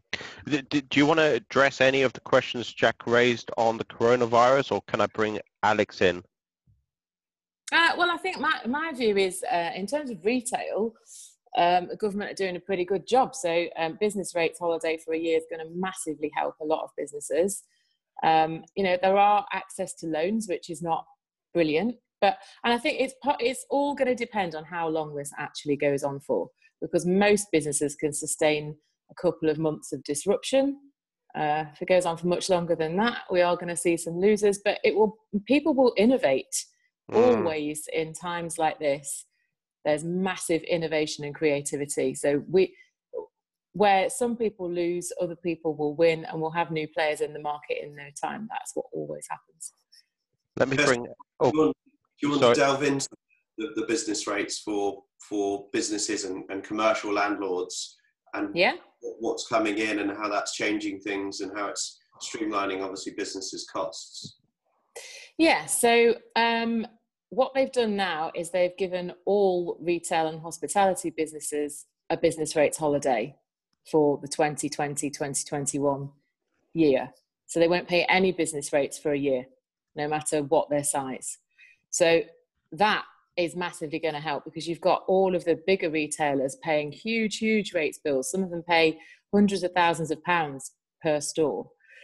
So it is it is going to take a massive overhead off um, their costs. Is it going to balance their loss of revenue? Probably not. Um, but but it is going to help. Um, you've also got the grants that have come in, which are also linked to business rates. So the particularly for your small retailers. So if you've got, like I have, um, tenants in commercial investments whose they claim small business rates relief because their business rates are £12,000 or less per annum. So they're already claiming small business rates relief, which means that it has no benefit to them because they don't pay any business rates already. But they are all entitled to a minimum of £10,000 as a grant from their local council. And those grants are up and running. I spoke to a council yesterday um, and have one in process for a tenant. So, what we need to do as landlords is work with our tenants, understand what's available, and help them. Um, now, if you're in the hospitality sector, so if you're a restaurant um, or hotel or in that sector, then you can access up to £25,000 worth of grants. So, for the smaller businesses, those grants are really going to help in the short term. They're going to help them continue to pay their rent, they're going to help them keep their lights on, uh, for the bigger businesses, business rates, holidays is going to help. So, you know, it, it could be worse than it is. The government are not just sitting back saying, get on with it. Now, the people who are going to suffer, however, potentially are some of the office based businesses because it's all focused on retail and hospitality. Um, particularly people like WeWork and small service office providers, uh, because all the flexible office space, people are going to be staying away. Um, and the revenue is going to drop, but they've still got to pay their business rates. So uh, the office space is where it's going to get difficult, uh, in my view. Kirsty, we, we will come back to you. I just want to bring Alex into the call. So let me yeah, bring. Absolutely. Oh, thank you, Kirsty. Alex, can you hear us? Just give me one moment. Let me just pin the video to you. Brilliant. Uh, so do you want to just address some of the questions which Jack raised about COVID-19 um, the impact. Um, you know, me and Sam have done a uh, detailed video about the impact or, or the effect of surveyors, but it's great to have your background as well because everyone's got a different perspective. Yeah, I think obviously uh, on the surveying industry as a whole, I think obviously more more what's going to affect SAM and lenders is the fact that one is getting a valuer to site to value the building, and two, them doing a what we call a sensible valuation, really. Because I mean, where the the end value, which was uh, well, a valuation which would have predicted a decent end value um, a sort of two or three weeks ago, now you might struggle to find a valuer to sign off a, a, a sort of similar value in the current climate. So it's um, that's going to be obviously the difficulty with getting new um, new sort of loan agreements, I suppose, for Sam, etc., uh, over the line. Um, but I mean, for us generally, I mean, it kind of falls into two categories, really. I mean, if you're looking to planning or looking about to commit into a building contract, uh, you should be sort of reviewing your program, obviously making allowance for the disruption, um, maybe play around with your work sequencing. So uh, any areas where you've got materials which are going to be a long long lead in, or you're going to struggle to um, to get them to site because obviously manufacturers and suppliers are going to be working a lot slower. Um, maybe it's you, you're going to be chopping around your program, so you can you can sort of favour those favour those um, try and leave those items for as long as possible till the end of the program and get other works done. Um, and it's probably a good time for developers to take stock on a development. So if you're if you're still in the design stage, I mean, looking at how you can value engineer your scheme, looking at is there any other ways you can change change suppliers before you commit to them. Um, so I mean, they're, they're, they're key considerations, and obviously, where on on the other hand, where where you developers have got contractors on site and development works underway, again, you should be building in contingencies you should be having you should be liaising with your contractor daily just to find out what the what their implications are. Are they speaking to their suppliers? Is their supply chain safe? Um, are they worried about any insolvencies from their subcontractors? Um, how can you how can you sort of build and build in the early warnings for these issues really, um, and and checking your build contract to see whose liability any any sort of delays fall on. So Duncan, uh, let me just see if I can. Oh, Jack, uh, you, Jack, you were going to come in. Yeah. Yeah. Okay. I, I'll bring Duncan in, in next, but Jack can come back. So you, yeah. you were going to say something. Yeah, well, I mean, uh, my call my call actually just cut out, so I missed most of Alex's. Um, but I suppose I suppose one thing I took away from a, a call I had yesterday is du- during these times you want to be in your business contacting your quantity surveyor like Alex and running through everything that you need to in this in this particular time. You could just sort of sit there in a bubble and wait for the world to happen and, and for this virus to get worse or better or, or indifferent. But the things you can control, you want to be uh, optimizing. So getting in touch with Alex, who's project managing quantity surveying a project, making sure that you're not overexposing yourself on site, making sure you're upping your security so your materials are safe, making sure your contractor knows exactly where you stand, where your sort of handover deadline is, and and what you can be operating on and, and prioritizing the, the more important things. So, for example, if you have a project, you might completely neglect the landscaping currently to get it wind and watertight over the next couple of weeks. Uh, and then flipping that onto speaking to your broker to make sure your finance products are there, making sure that your mortgage is in a, a good position to sort of sit tight for a few weeks. Obviously, the, the mortgage stuff is is something that can be done more remotely. Um, speaking to your solicitors, making sure that you've got systems in place if they are going to be working from home, that you know how, how you can efficiently contact them and where you might be exposed in legals currently. Um, a few people I've spoken to recently have certainly said that if you've got anything in legals at the minute, to, to probably hold off buying it. Uh, we've got a few in legals too, which are subject to planning, so it doesn't really impact those at, at anyway too much. But any immediate purchases, maybe stress test the, the product that you're buying to see if it's still gonna if it's still gonna stand up in the current climate. Because evidently, if you have something in legals, it's mo- most likely that you probably closed that off uh, and had an offer accepted to the back end of last year, and you've you've you've flown into legals this year to exchange and complete this year. So that unforeseen may not be your uh, uh, your responsibility to go ahead and, and, and purchase that. And it, it is difficult because there is chains that you have to consider and, and a moral aspect comes into that too. Um, but I, I, think it'll be interesting to move on to Duncan and see what he has to say about it. I'm sure he's still been busy in, in the design uh, prospect, but he's probably seen a lot of uh, developers tr- try and try and nurse his time to make sure things are all in place if, if everything does stop. Jack, I was just going to say, I'm good. I know Pamela's got her hand up because I've put everyone on mute because there was some background noise. So that's the reason why I've put um, Pamela. Can we just go over to you because I know your your hand is up. I do want to bring Duncan in as well just before we go into the care homes as well. Yeah, thanks, thanks, Fred. I agree with both of you guys there speaking. I think it's really important as an as an FF&E company, um, we need to be brought up brought into the project as soon as possible. And, we could, and if you work with the designers sooner, we can organise our suppliers better, we can get the costs right, and we can communicate constantly with our suppliers and letting our end users know what's happening. And I think that's that's part of the, the, the issue here is working is working with our um, with keeping, our, keeping ourselves um, in communication all the time and making sure that we're in at the beginning so we can constantly find out what's happening. And if there is an issue we can resolve it. We can also get the prices right at the beginning as well so we can plan oh, we've lost organize and we can take our projects forward. Okay. Pamela we we, we had some interference there. um, yeah. let me just bring duncan in. Duncan are you okay to come into the call? Yeah that's fine. i'll just just have i Brilliant. Are you there, Duncan?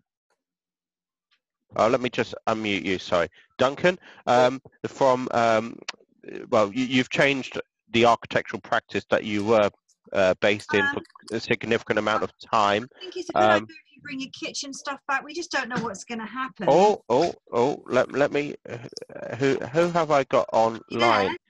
Oh, just just bear with me one moment. Let me just see who. Let me just see who's who's who's on who's. Let me just mute. Is that better, Duncan? Are you there? I'm here. Okay. Let let's let. I might have to mute someone here, um, but you go ahead, Duncan. Yeah. So um, hi everybody. Um, so we we have seen a difference. Obviously, as everybody else is, we're we're generally home working. Um, oddly enough, apart from me, um, but what we've already had one project um, which has gone on hold um, this week. Um, so that's never a good sign. Takes me back to the heady days of 2007, 2008 when we were getting similar phone calls. Um, but I, I, I, think the important thing, a, a little like Pamela says, from our point of view as architects and development consultants, I think I think the important thing is to obviously not not not panic, um, but also think ahead. So we're talking about putting in um, diligence into your projects, which should have been there before, but they really have to be there before. I think it was Alex was talking about, I think Alex or Jack were talking about site security, protection of materials, things that we would have done already without panicking or being terribly pessimistic. I think you really do need, and you possibly have a little bit of time to do it now as well, unfortunately, to put those things in place but also to future plan. Um, as Pamela touched on, look at your materials and where they're coming from so that further down the supply chain, you are more likely to get them on time at the cost you expect. Um, so start doing that now. Um, there are, um, as our good friend Emmanuel would say, there are always opportunities to be had in a very positive way um, in any um, time of adversity. And I think this is very true. There are conversations to be had with landowners, um, small private uh, um, investors, for instance, to talk about how your developments um, will be a, if you like, a cut above the other ones. So there is a really good opportunity here to offer services, make offers on land, look at different options, bearing in mind the status we're in. So not not burying one's head in the sand and saying it's business as usual because it's not business as usual. Um, I think we all strive and we're all keeping our eye on the news and strive to keep business going as it was two, three, four weeks ago. But we we really have to um, understand and be aware that things have changed. So so I think I think the forward planning thing is really important, Brendan. Yeah, I, I have to admit, Jack. Um, I don't know if Jack is still there. Hopefully, I know Jack said he's has to be off at 9.50 but i have to admit security is one thing which i've not considered which has come in. Look i'm uh, jack told me he has to be off but it's amazing the amount of people on this call one and it's amazing some of the wealth of knowledge as well. To, duncan i just want to say massive thanks. We might bring you in again so just just stay there. Yeah. um, ruth i want to bring you in if that's okay. Um, ruth can you hear me? No? Uh, Ruth, you can't hear me? Okay. Um, let, let's go over to Pamela because I do want to bring in uh, Pamela again. Let me just bear with me two moments and I'll just get to um, Pamela. Brilliant. Pamela, look, I do want to bring you in. Can you hear me, Pamela? Yep. Yep. yep. Okay. Pamela, uh, in ter- people are looking at strategies and care homes not new, obviously, but people are looking at what do we do in these circumstances. And one thing which I've noticed come up on my timeline again and again is um, about care homes. And, it's a little bit tricky than just building a care home in terms of the design process. So let me hand over to you on that aspect. Yeah, okay. So designing a care home um, is if it's just a basic care home for the elderly, that's fine, it's normal design. But today we're seeing dementia um, growing and growing and growing, and often our people that have come into care homes then end up with dementia. So dementia design is really, really important. We work, all our teams go on dementia training for design. We were a big design interior company um, as well as a fit out company. So we work um, quite in depth with our design projects. And some of the things that we work with, and I'm going to talk about now the um, the light reflector values of colours, which is really important. This is just one of the sectors. So if we've got light reflect, reflector value of a colour, um, 8% of any colour range means that the client or the patient or, or the, the guest can't actually see the difference. So for carpet, in that sort of range, people will just walk as a, as a normal as a normal carpet, so there's no space. But if you've got anything higher than an 8%, so it's 20%, 30%, it's like a step. So people think that there's a step there from coloured carpet change. So going from a lounge to a um, corridor, they see it as a step, and that's when they lift their legs, fall, trip, and have the hip, then they have their hip problems, end up in hospital, and that causes a nightmare. So that's just a tiny point of design that we need to look into. Likewise, we also need to have a higher um, light reflector um, mark because we need to be able to, patients need to be able to see toilet doors or guests need to be able to see toilet doors so they're not anxious. So they need a brighter colour um, in their colour range. So these are just tiny little things that we think about. Wayfinders, they're nice and bright. So as they're walking through the corridors, they can see different colours to allow them to get to their rooms better. So it keeps the anxiety right there's lots and lots of ways to talk about design, um, design for dementia. This is just a tiny little bit that we that we that we're picking up on, and it's really important if we are thinking about developing a care home. The design has to be correct for the dementia patients later on as they go through their life. So look, um, Jack, I do want to bring, thank you Pamela for that. I do want to bring Kirsty back in if Kirsty is still with us on the office space because that was fascinating.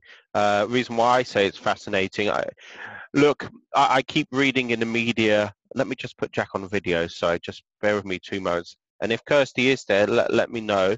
Um, I keep reading in the media about whether, you know, large corporations will consider now, is it such a great idea to have large offices in, in London and so forth? Um, what, what's your thoughts on that, Jack? Do you think that's just a knee-jerk reaction and once this coronavirus episode goes away, then um, you know people go and forget about coronavirus, or is it going to shape commercial space and specifically office? Um, I mean, the, the, the matter of the fact is, with this with this current pandemic, the economy is getting crushed. A recession is defined by a decrease in economic activity, which is happening currently whether people like it or not. re, like retail will feel it a lot more than, than offices. Uh, offices, I believe, are in a better position than retail. But realistically speaking, no one that will probably be watching this this uh, this video or is on this call is going to be doing better than they were last month. That's mm. that's a fact. Everyone's feeling it. Uh, Netflix and Tesco's and online uh, products, online training are, are okay, um, but everyone else is feeling this crunch. Um, therefore, office owners are certainly not going to be growing any bus- uh, of their business. They're not going to be buying up new office space for immediate use. People might use it as a, a good purchasing power of, of, buying stuff slightly cheaper than, than it might have been a month or two ago. But I don't think any business is going to be doing business growth, new business marketing, especially. Uh, I think they're going to be more consolidating their what they've got, uh, trying to reduce their costs, uh, better their financial position, uh, build a bit of a um, what I like call a war chest or even a, a, a cash reserve, uh, and building to, to, sort of ride this storm out because it's, it's unpredictable. No one knows what's going on. Um, and and I, I, don't think anyone's going to be specifically changing strategies, uh, building it. You know, building on what they've already got is more important than than, than moving more so into the office sector. Mm. Uh, offices are probably feeling it pretty hard right now. Jack, can we bring Alex back in?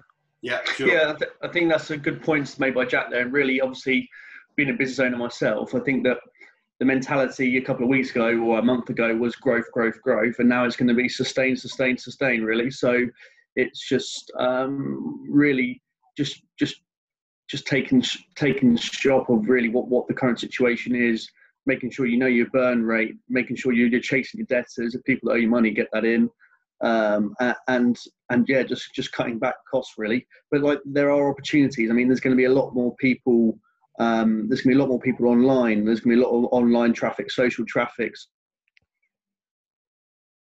Oh, Alex, we, have lost you there. Are you still with us? No. Um, Alex, I think we've lost you there for a moment. Let me just bring in um, uh, Kirsty, if you can hear us. Kirsty, can you hear us? Or Jack, can you hear me? No?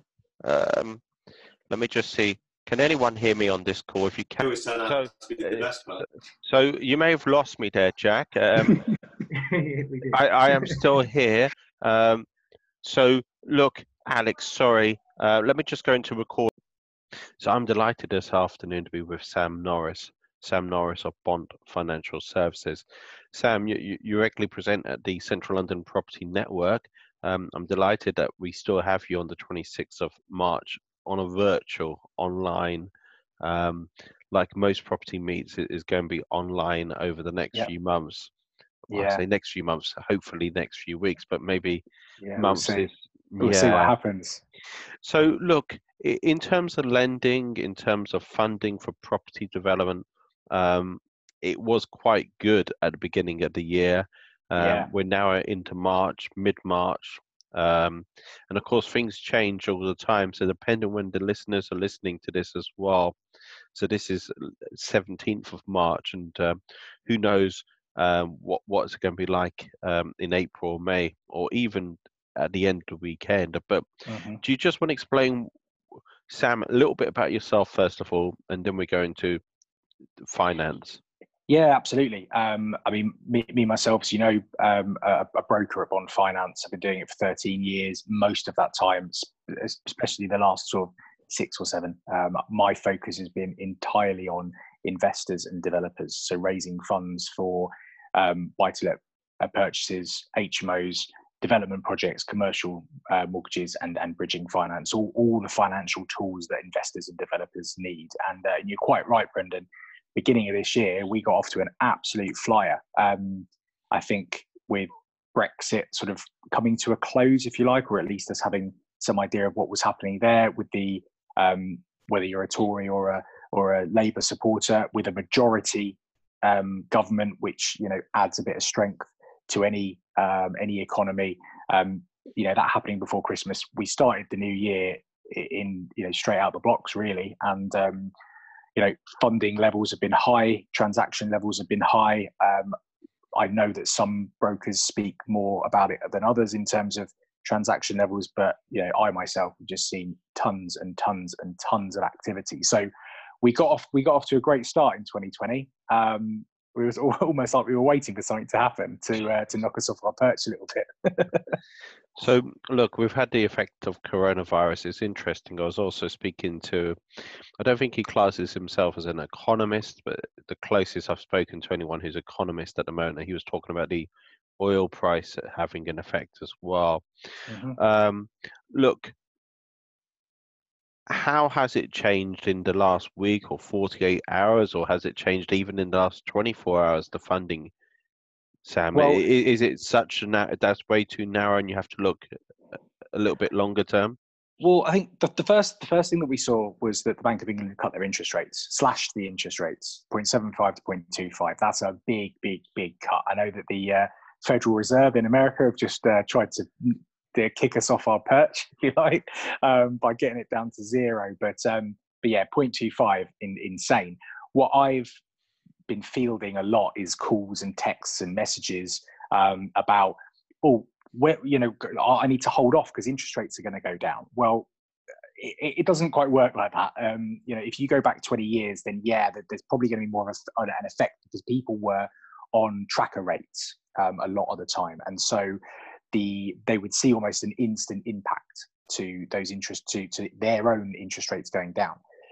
What I'm getting a lot now is people talking about right, I'm buying or I'm remortgaging soon. Should I hold off or should I try and delay things um, for a, for a week or two so that I can take advantage of new rates? And um, and I've had to say to all of them pretty much the same thing in that um, there's no guarantee that that's going to happen, um, especially not in the short term, because how um, interest rates actually work in simplistic terms is that every mortgage product that you see, um, it's not necessarily the same when it comes to to bridging and, and development, but um, but certainly for mortgages, the every product that you see is actually a rate and a, and a product that's connected to an individual funding line. So they might a, a bank might say, right, we're going to put aside 500 million um, and that's going to be our 2.99% buy to let interest rate with a 1995 fee at 70% loan to value, and that's their product. They won't change that until that 500,000, 500 million has been used, and then they will release a new product um, to replace that. And so, if you look at you know some lenders, they've got 20 different rates, 20 different products. Um, so rates won't categorically just be cut overnight they will start to to go down over time. Um, so I've said to most most of my, my clients, don't let this delay what you're doing because there's no certainty as to when that's likely to occur, and it could be months. So um, and and that's if they decide to do it at all. They're under no obligation to cut rates. They can set their rates as and when they want, and the market at the moment. Um, you know, is quite strong. I do think rates will start to come down because there's a lot of liquidity in client and uh, and lenders want to and, banks Sam, want to get that money out. When you say the market's quite strong, in, in what reference? In terms of the liquidity. So banks have a lot of money. Uh, this was our this was basically what what distinguishes any kind of economic downturn that we're going to see now in comparison to, to 10, 12 years ago when we had the credit crunch. There wasn't enough money. Now there's we, banks have got banks are in funds more than they've ever been in the history of of, of the of the UK economy in, in, from what I can understand. So, so you see it very differently from 2007 2008 chalk and cheese. Yeah absolutely. It's completely completely different. Um, i think the the issue that we have now is that lenders can't get the money out the door quick enough um, and it's because of regulation and because of changes in taxation laws and, and all these other various other things that get in the way. That's what's elongating, um, you know, turnaround times and, and, and transaction times when it comes to purchasing and selling property. Um, it's not the lenders themselves not having enough money to, to complete those transactions. So that that's a real positive. That's something that's really strong and that's not going away. Interest rates going down, again, a positive thing. And I think over the course of the next quarter or so, we are going to start seeing hopefully a bit of an effect to that. I don't think it's going to be as much of an effect as everyone thinks that it is, but I think there is going to be have an effect. Now that's they're the positives. Unfortunately, the negatives um, that we're that we're probably going to see as a result of the coronavirus are the same that we're going to see in many many other industries, and that's just a general slowdown because of availability of people. Um, you know, I myself, I'm literally sitting, I'm actually sitting on my bed at the moment. Um, the wife is in the living room and I didn't want to disturb her. So I'm sitting on my bed at home. Um, and a lot of people are doing the same. I'm lucky, you're lucky. We have the technology and the ability to work from anywhere in the world. Mm. There are a lot of people that don't have that ability. And there are also some, some parts of the process that require something being done in person. And the big thing I think is valuations um, valuations uh, need to pretty much be done face to face. Someone actually needs to go and see a property. If and virtual reality is not sufficient, it's not. I think I actually think in the future, this is going off topic a little bit. I think virtual reality will become a big thing in the future. I think that that's where valuations potentially might be heading to, which would be, which actually would be brilliant for the market. I think. Um, however, um, the at the moment we're not there we do require for 90% of transact property purchase and selling transactions in the UK for a physical human being to be there. And if and if surveyors are um, sorry you, about that. Disappear. just disappear for two seconds. Um, if um, if the market, uh, sorry, if, if surveyors are being forced to self isolate and, and being at home, then they physically can't go around see the properties. That, that that is a really good point about surveyors. So, mm. um, whether it's bank surveyors or your own surveyor which you've employed, um, do bank surveyors work very differently though to your own surveyors? They generally use the same same types of companies. Um, you know, most mortgage lenders will use e.surv, Connells, Allied, these kinds of people anyway. Um, which tend which tend to be panel surveyors, or you know, we're seeing the VAS panel being used a lot now they're still they're still going to be you know they're not going to change the way in which they they work and it's not really going to be too much difference i think between the people that we've got um, uh, if you went if you went yourself to a local surveyor to going and, and, and getting one done through a um, through a lender's panel of surveyors it's still the same issue that we've got is just lack of people that are available. And uh, and we're seeing that as well with lenders. Um, that that's one of the first things i started to see was um, I was having a discussion um, with two bridging lenders today that usually they're really really quick at coming back to me on on stuff.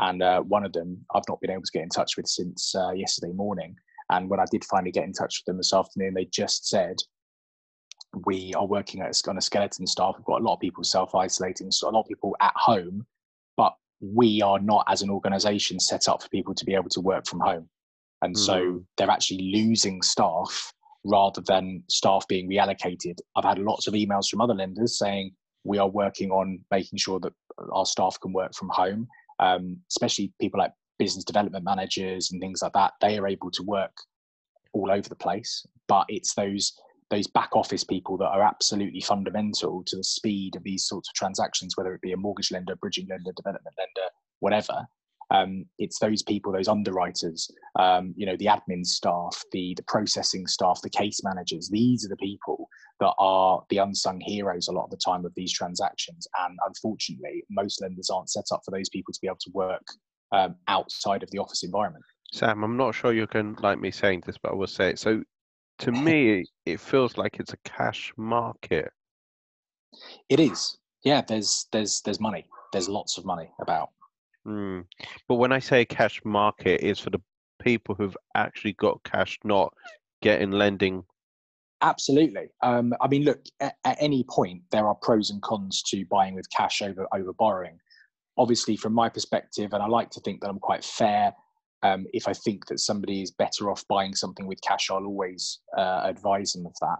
Um, I'd rather have longevity with my clients than trying to be transactional. Um, and, and a quick win is often not the way to to um, to give you know give rise to that kind of relationship.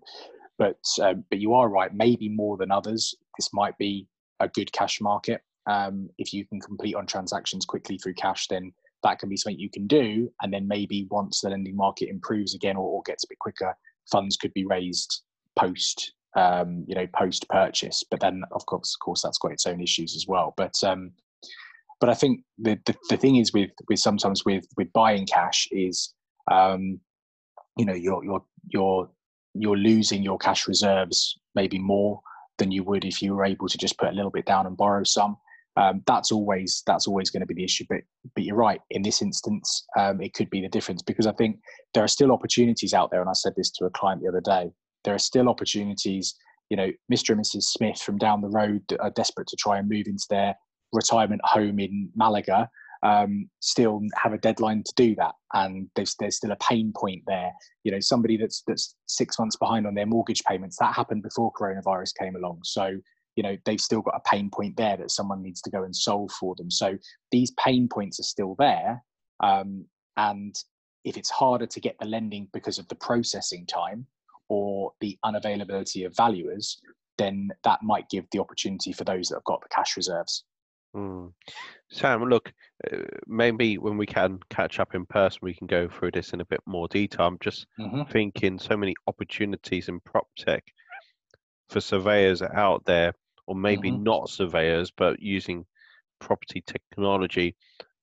I don't want to upset surveyors either because I, have got. Oh, I set I upset surveyors on a daily basis. Don't worry about it. but but possibly when we have things like coronavirus, you can see why prop tech comes in so mm-hmm. importantly into the equation as well. Look, we're going to have you joining us on the 20th of this month as well, uh, which is in just a few days on Friday, Friday morning, 9 a.m. Wasn't mm-hmm. my decision to have it so early in the morning. um, Jack asked to do it at 9, 9 a.m. Oh, um, bloody Jack. Yeah. so, um, um, so it's a commercial summit post review asking those key questions. I'm sure there's going to be some finance questions which will come up as well. Um, Always is.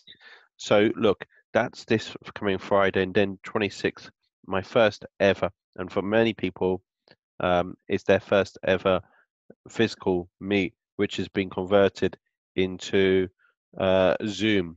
So Zoom has done very well because of this coronavirus. To be fair, absolutely, yeah, yeah. Out of it, out of every adversity, there is opportunity. I can't remember who said that, but I think it's a. If if no one said it, I'm going to coin that. That's quite good, isn't it?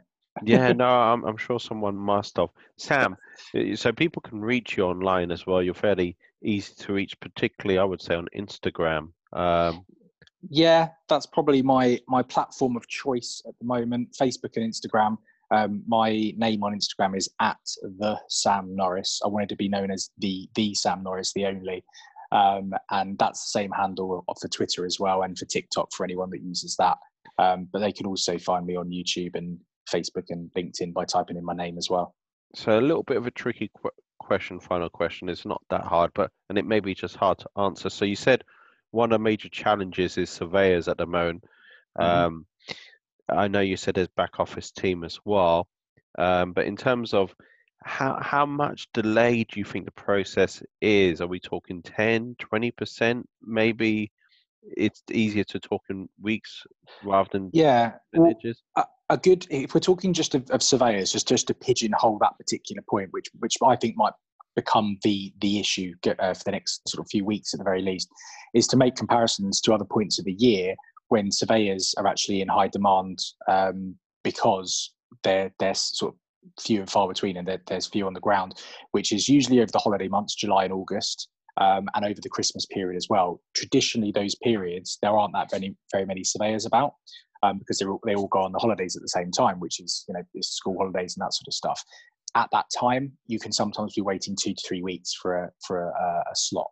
So we could that I think that's the best comparison to make. Is at the moment, if I'm doing a bridge for a client, usually we get someone in um, three to four days, you know, max, um, and then we have to give them a few days to get the report together. At the moment, sorry, moving forward, we might be waiting two to three weeks for those slots, and then having to wait even longer. Then afterwards, maybe another week for the reports to come back. Now, if you're doing something like bridging or development finance, there's other things we can get going at the same time. We can be doing the underwriting, we can be doing the legal work, but for a standard mortgage, where things are quite um, are done sort of in a very particular order, mm. that that's where we might see that slowdown happening because you know you'll you'll do the underwriting as normal. We'll have maybe some issues because there might be lack of underwriters in the office, but hopefully lenders will get around that issue and have people working from home and have the ability to do that through technology. Um, but then we'll get to the valuation stage, and some there'll there'll be then weeks of inactivity on a transaction before it then goes to to legals. So that's where I, I see potentially um, an issue coming about as a result of the, the self isolation, all this kind of stuff. Sam, I just want to say massive thanks, not just for today, but uh, for taking time out on Friday coming up, the 20th. And just to reiterate, the 26th is a virtual event. It is on, um, but it's via uh, Zoom as well. So massive thanks, Sam, and massive thanks to the audience out there as well. Thank you. No problem at all. Cheers. So I'm delighted this afternoon to be with the Daryl and Aaron. Um, look, I'll let themselves introduce themselves in a bit more detail. Aaron's going to be asking the questions. I keep thinking it's a physical meet. It's the first time I've done a evening networking event which isn't physical. It's online, but I'm really delighted to have the panel. Daryl, uh, Rod Turner's confirmed in the last few days as well. Um, David Lawrenson, who has been in property since the 1980s, so um, long time. One of the, you know, he's been featured in the Financial Times, Guardian, I think the Estates Gazette, Property Week, any publication you can think of, he's been featured. Um, and also Julie Wetherell, who's got a strategy which I think is gaining in popularity. Um, it's focused on care homes because people are thinking what recession proof strategies are going to be working in this market. Um, I have to admit, when Aaron said R word to me about 10 days ago, I said, no, no, it's not. Um, the R word is recession. I don't know what the D word is. We had Brexit. Now we've got coronavirus. Coronavirus. As Sam Norris said to me from Bond Finance, who's going to be there as well, uh, virtually uh, on Thursday, the 26th of March. Um, you know what what is a D word, but uh, let let's get the virus for the you know the um, vaccine, I should say, uh, for for coronavirus. That's the key thing.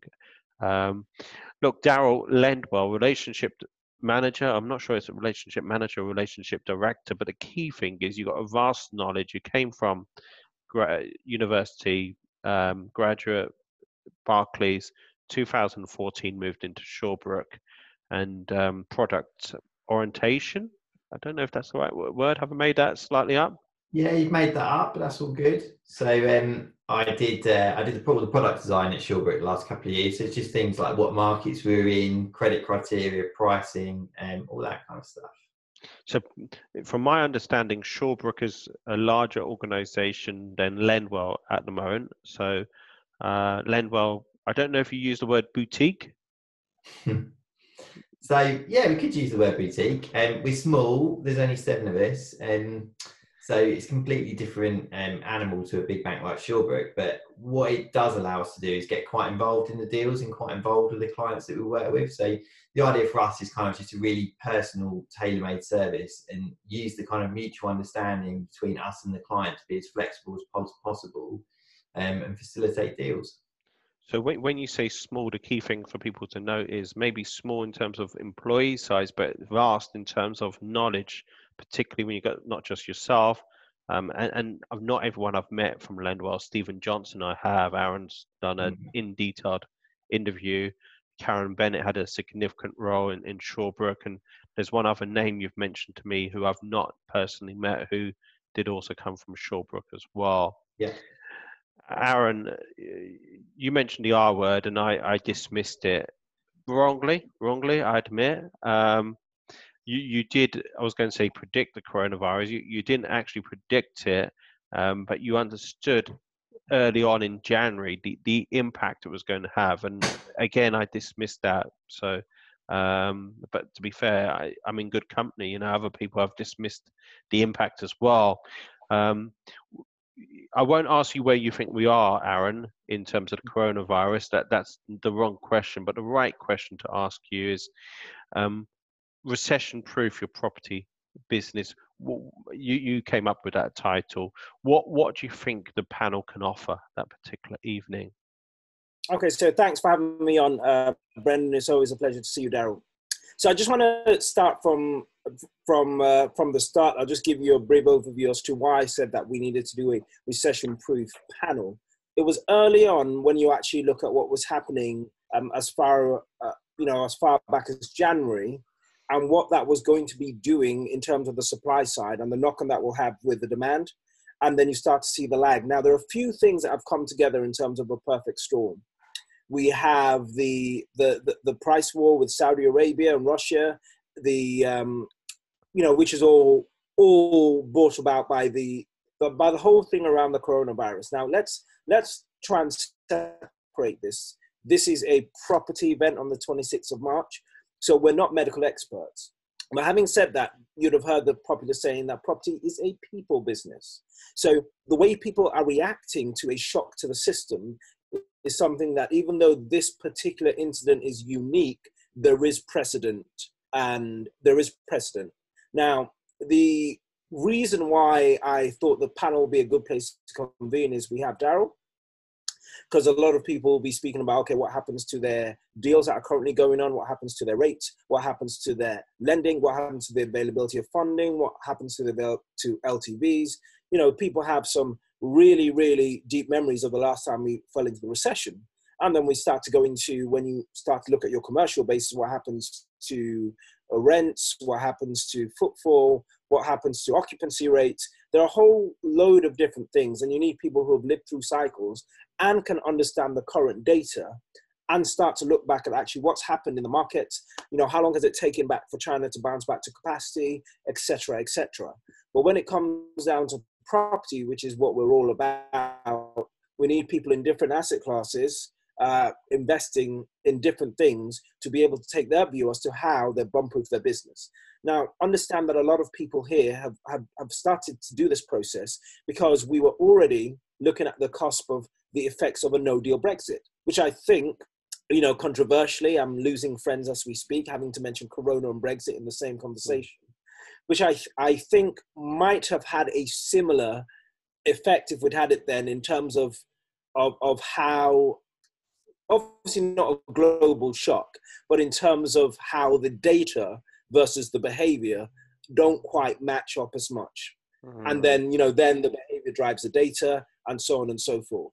So what I really want to start by by saying to Daryl is Daryl, and you were here around the last recession. If though, if you were to start with how property investors how to position themselves, particularly in regards to how that will affect their lending uh, and their credit lines, uh, what would be the first thing that you'd like to say? Yeah, so I think the banks are in a much better position than they were last time around. So you know, people will remember some of the experiences of um, some of the high street banks and quite aggressive kind of repossessions and defaults, particularly on development schemes where they were kind of mid build. And that was because GDVs were kind of falling through the floor. So the clients were kind of breaching their, their agreements and their covenants with, with lenders. But a lot of that behaviour wasn't really driven by what I would call common sense. So, as a lender, the common sense position is whatever's going on in the rest of the world is to a large extent outside of a property investor's control. So really, it's about working together to come to a plan as to how does everyone get out of this? How does everyone get get repaid? What was driving behaviour last time around was literally a need for cash. So the big banks needed cash in order to keep the doors open, keep the lights on, because there just wasn't the capital in those businesses um, to trade ultimately. So it's a cash problem, not just um, a problem with values dropping. That I mean, I might be wrong, but that shouldn't happen this time because there's quite a lot of capital capital amongst all the kind of lenders.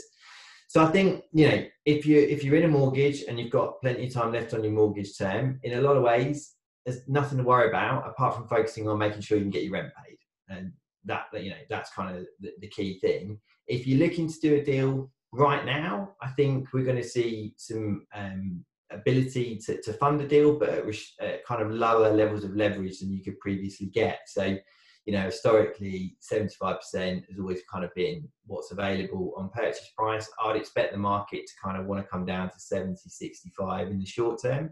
You don't see going down, be, you, you, you don't see it going be below 65, Daryl?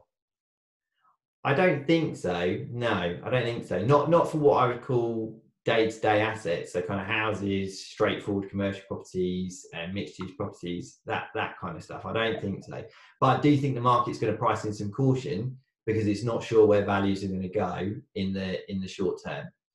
But I think the other thing that underpins all of the activity is there is still a long-term belief in the UK property market. So a lot of the reactions we'll see in the next couple of months are really about um, hedging bets because they don't know what, what's going to happen in the next three, six, nine months time. but there's there's still a lot of long-term commitment out there to the UK property market because the fundamentals won't change through this crisis. Ultimately, people still need homes to live in. Businesses might struggle in the short term, but long term, businesses still are needed to, for our economy to function. And so, therefore, the property market will come back. It always comes back. So, in the short term, it's just around identifying what the risks are in your own portfolio and figuring out how you can make it work on a cash basis. Cash is really going to be king for the next few months. So to say that that event is on the 26th of this month, 26th of March. Aaron, any final words?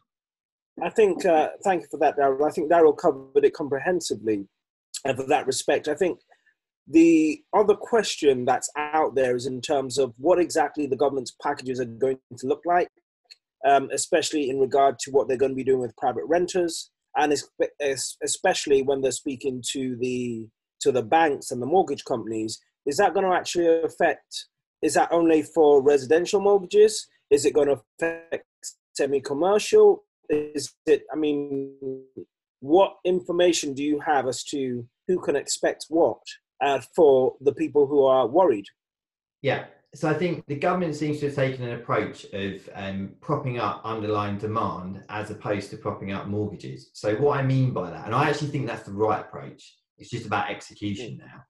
So if you own your own home and you know you, you're not being paid at the moment or you're not in work at the moment, there's the possibility to get a three month mortgage payment holiday from pretty much all the main, main mortgage lenders and all the main banks. It's on the responsibility of the individual to approach their lender and ask for that support but that support is out there now. And there's pretty much i can't see anyone not offering it. You know there's a lot of pressure for everyone to kind of do their bit to help us through um, what will be a difficult couple of months. On the other side of it as a landlord um, or as even as a, um, a, a commercial property owner a lot of the relief is sort of down to the source. So, in terms of business lending, there's now a, a government backed unsecured loan scheme that small businesses can tap into through their banks. So what that means is the bank can offer a loan to that business without any security. So effectively, it's a loan that's only secured by a government guarantee. That's quite powerful. It's going to be about execution. The banks are really going to need to jump on that and deliver it quickly because people need money now. But ultimately, it seems a sensible strategy to me. So the strategy isn't about propping up the landlord's mortgage because their rent's not being paid. It's about making sure the business can afford to pay the rent in the first place, and therefore the landlord shouldn't need any support. That seems to be the strategy. And they've been a little bit quiet on renters, but I would expect the strategy around renters to be the same. I, I don't think they'll focus on the landlord's mortgages themselves. I think they'll focus on the renter's ability to pay the mortgage first. Okay, I, th- I think that's that's an important distinction. It does leave a group in the middle, which is um, people who own their own property but also have buy-to-let properties. Now, do you reckon that the private renters in there, because I can't see anything in the packages which explicitly help people in that position. I don't know how the lenders are behaving. So, for example, the likes of Paragon and, um, you know, sort of, yeah, if you can give me a bit of an update as to how you think they're going to be reacting to that because these are actually strictly not residential mortgages as you know they're commercial semi-commercial and if there's if there's a little bit of a difference in the way the lenders are acting there yeah, so they, that part of the market has been relatively quiet so far in terms of lender activity, but also in terms of um, government announcements. But I think by the time we get to the event on the 26th, there'll be a lot more information out there because this is a, a, situation that is moving rapidly day by day. Um, it's not in the bank's interest for landlords to end up in a position where they're defaulting on loans because uh, tenants can't afford rental payments. So whilst there's not a solution out there yet that we can talk about, I'm hoping there will be by the 26th. But I'm pretty confident that it's not really in anyone's interest to um, allow the landlord community to start slipping into mortgage arrears. I think there will be some measure of support where it's needed. And we also need to bear in mind that as you know, as horrific as this kind of health and economic crisis is in the short term, not everyone's going to lose their job. Not everyone's going to be able to um, not afford their rent. For the majority of people, will keep their jobs and, and will be paid. It's about directing the support to those that need it the most. Absolutely. Now, Daryl, uh, that's really, really useful information. I think what you said there about actually looking at the scale, it's uh, almost 80 20. Majority of people will be in great health and majority of people will still get back to work. Having said that, you know, which is nice to say when we're looking at overall figures, but people aren't just a, a big homogenous group. These consist of individuals. So it's important that we also recognize that there are individual concerns, and because that is exactly how this this whole thing works. Now, as far as the outlook goes, now this is where I'm going to ask for a bit of a crystal ball. The, the underlying fundamentals of the market, as you said, are good. They're solid. They're still the same. That hasn't changed. Where do you see uh, the demand side recovering this year? Now, Daryl, I know you don't have any medical expertise, but just based on, on looking at how long the shocks last for, do you see this going on until 2022? Do you see a recovery in Q2 2021? Assuming we get out of this um, towards the towards the beginning of the of the summer or at the beginning of the autumn. So, Daryl. Yeah. So my my hope is that we start to see recovery as early as the end of this year. That's that's my hope. So I think much of it depends on the social distancing policy. That that's the thing that does the most um, economic damage at the moment. So it feels to me as though the government's main strategy is to kind of spread the virus out so that they can cope with those that need critical care so that not everyone gets it at once. So ultimately, the same amount of people get it in the end, but they just get it over a longer period of time. So we none of us know what that period of time will look like, or how successful or not successful that strategy will be. But I think it all comes down. There will be a point where kind of critical mass is reached, and a lot of people have had had the disease, and a lot of people have recovered from the disease. And at that point, it should be safe to start interacting again, getting back out into the restaurants, into the bars, into the cafes, propping up those local businesses and also getting people back into work and get getting paid again. I really hope that time starts to kind of creep around by the summer when the warmer months come in. There's some talk about the virus um, not doing so well in the warm weather, which would be great for us. Um, and I hope that um, we can kind of get back out and, and get back to normal. But it all hinges on on that for me. As soon as the social distancing policy ends, we can kind of get back out there, we can work, we can earn money, we can spend money, and it, at that point, things will start to recover. Fantastic. So, just before I bring Brendan back in, and I just want you to have this opportunity to share exactly what you're doing as Lendwell to support your current clients and what you'll be offering, obviously taking in your, your, your learnings through the last uh, economic cycle and what people can know to rely on you for. Yeah, so I think now it's about being flexible. So there's a lot of the stuff we do is uh, project-based lending. So it's refurbishments, conversions, small developments, and the deals that we've got in the pipeline at the moment, where people are still wanting to go ahead, and larger they are, they're completing. They'll carry on. I think where we can help is not so much today on those loans; it's what happens in a few months' time, because inevitably there are going to be some delays. You might not be able to get the builders on site so quickly you might be held up here, here, there, and the other. We totally get that. So we'll be working with clients to make sure that they've got a bit of extra time um, where they need it.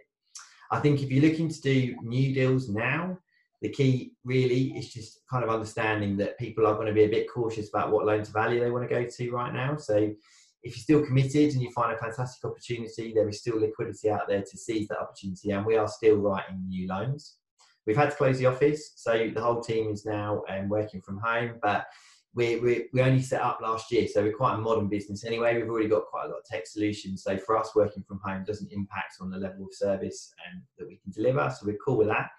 And if what comes to pass is that actually investor and developer demand dies down and people decide that now is not the right time to jump into a new deal, then kind of my plan for the next couple of months really is to make the most of the time by forging some new relationships um, online, video meetings like this one, um, get to know some developers, get to know some investors. And what most people um, find frustrating when they come to get finance is that there's loads of paperwork you've got to do. Some of that paperwork's about the deal, but actually, a lot of that paperwork is just about you, your portfolio, your background, your business model, your strategy, all that kind of stuff. There's no mm. reason we can't do that work now. So I'm going to dedicate time with our clients, making sure that we've got really great profiles built up on them, so that when this market starts to recover and when deal activity comes back, they're in the position to borrow money in the most pain-free way possible and spend their time focused on finding deals, opportunities as they emerge, and spend less time doing paperwork Now now's probably quite a good time to get the paperwork done. To be honest. Okay, Look, that's, that's fantastic. And comprehensive. Thank you. So, all, all I was going to say was, um, look, I, I, look forward to seeing you on, on the 26th as they join myself, join Aaron. Um, please, please, please do submit your questions in advance. The reason why I ask you to do that, it gives you know my panelists a bit of a heads up, gives them a chance to be prepared as well. So um, preparation is key. Yes, you can ask questions on the night as well. But if you have questions in advance, that's always useful because I can share it with Daryl, one of my panelists, Rod Turner, Julia Wetherell, um, and David uh, Lawrenson. So really delighted to have that panel on the 26th. I know I'm going to get the support from Ronald Fletcher Baker. They said, look, we're keen to support you. We're going to have both partners, uh, Rudy Ramdashan and David Burns, on hand as well at that live meet. When I say live, it's online. Online. That's the key thing to add. Please do not come to the London Bridge Hotel. Um, you can, but there won't be anyone in the hotel apart from the hotel guests um, and so forth. So uh, it is up to you where you want to listen. The joy of online I prefer physical, but the joy of online is you can use Zoom on your phone. You don't necessarily you need to use a laptop. So that's the joy. It's not a sales pitch for Zoom either. Um, even though it may sound like a bit of a sales pitch for Zoom, that's the only sales pitch you're going to get on the evening. The joys of using technology. So look, massive thanks to Daryl and to Aaron, and massive thanks to my sponsors who've stuck with me, said, yes, we accept that you're using online technology. In fact, some of them are quite advocates of online technology, such as James Pick of Connection. Um, and of course, there's other crowdfunding um, crowd of us who use online as well. So, um, or architecture, I'm sure, will be involved in one way or, or another on the evening. So just want to say massive thanks to Daryl and, and thanks also because Daryl said he's committed to helping support me on my online journey over the next few months. I didn't think I would be online so much. So thank you, Aaron, for your time today and also on Thursday, the 26th of March. Thank you. So I'm delighted this morning to be with Aaron. So I, I did a little bit of research about Aaron's surname. Um, I still probably spell it or pronounce it wrongly. So, Aaron, I'll leave that over to you regarding your surname and that you can go into a little bit more detail. But massive thanks for joining me in these turbulent times. And these are turbulent times. I, I don't want to overcook the book or anything like that. I've seen people say it's business as usual. And maybe it is business as usual in one respect, or people trying to create normality in their business. But hand on heart, it's not really business as usual. Um, yes, it may be in a week or two, but longer term, I have to admit, when we spoke a couple about nine days ago, you mentioned the R word, and I have to admit, I thought, what are you talking about? No. Then a few hours later, or maybe the next day, I see a post from Gavin Gallagher, or Gavin J. Gallagher, and he mentioned the R word as well. I thought, okay, maybe there is something coming. Um, look, it surprised me the speed, Aaron. So, look, yes, we have an event dedicated to recession proofing your property business. It's on the 26th of March. It's an evening event. It's online, so access to the um, interviews with the panelists um, just, just look, I don't want to get too emotive on the subject. So, just your own thoughts, Aaron, on where we are. Well, thank you, Brendan. Uh, this is an this is an unprecedented time in terms of where we are in this country, but it's only an unprecedented time because we haven't been here for a while. We have been here before, and this is what people uh, do not realize, and not in my lifetime, mm. but ultimately, history points to the future and what we've survived. Now, I don't want to trivialize this in any way. As you would know, Brendan, I have been speaking about this since January. I've been speaking about this since January, not for people to get hysterical, but for people to be prepared properly for what is to come. Now, there are three things that uh, we know. Number one, we have no idea how long this is going to last. So we can be certain about that. Number two, it is not going to last forever. We can also be certain about that. And number three, life is going to have to go on at whatever point it ends. Uh, Aaron, can I interrupt? So, point two, when you say it won't last forever, I understand this. Um, we're going to have a vaccine at some point, uh, but it just shows to me a few things: the fragility of the ecosystem which we have right now, which isn't able to deal sufficiently without creating a crisis. I, I, see it as a crisis. Most people do. Um, it's certainly not normality in in London. I you know, and, and so forth. Um, tubes are still quite busy this morning. I've seen pictures online of underground being empty. It's it's not quite that. Um, but walking through Soho, I have to admit, uh, even on the weekend, you could see that London was being affected. And look, I see some people, and it's understandable, saying business as usual, and people do want business as usual. However, it's not quite when it's more um, than just um, the health condition is also the economic conditions as well. Of course, uh, I'm going to go into a lot more detail with a number of economists over the next few days. I'm really lucky in one position. I, I have some of the best people in the world who I'm connected to in one way or another, who, hand on heart, have got more knowledge than I have. Um, but that's their speciality. Um, Aaron, look, it's not all doom and gloom. Um, and the panel is therefore one of the key panels of the decade, I would say. Um, you know, how and my panelists, hand on heart, they don't have a crystal ball either. But I'm delighted that Rod Turner has just confirmed today. We've got Julia Wetherell, David Lawrenson, who's a best time uh, bestseller property uh, book. It's he's been in property since 1980s. Graduated from Cass University with an MBA. Uh, performed really well on one of my panels a couple of years ago. Presented a number of times as well. Spoken at land, National Landlord Association. He comes, I would say, from a more landlord background than possibly Rod Turner and uh, Julia Wetherell, but he also understands the, the whole picture as well. So, what do you think the panel can offer on the 26th of, of March? You see, at this at this point in time, what we're looking for is yeah, we are property people, but you might have also heard the term about that property is a people business. Mm. Uh, at the moment, the overriding um, emotion behind what's going on is people are uncertain and they don't know where to turn to for support. Uh, people still have the normal concerns that will be going on day by day. They still have to find places to live. They still have uh, bills to pay for. They still have tenants to look after. And what the panel can do, having come through two recessions, is to provide uh, a degree of certainty and support and not from theory, but living through it. And um, I, I was lucky to be at Rod's workshop in January, which, uh, which, if anyone was there, would see was great value to prepare for a time like this, which is all about putting the systems, the buffers in place, so you can track, dial up or dial down the activity as needed.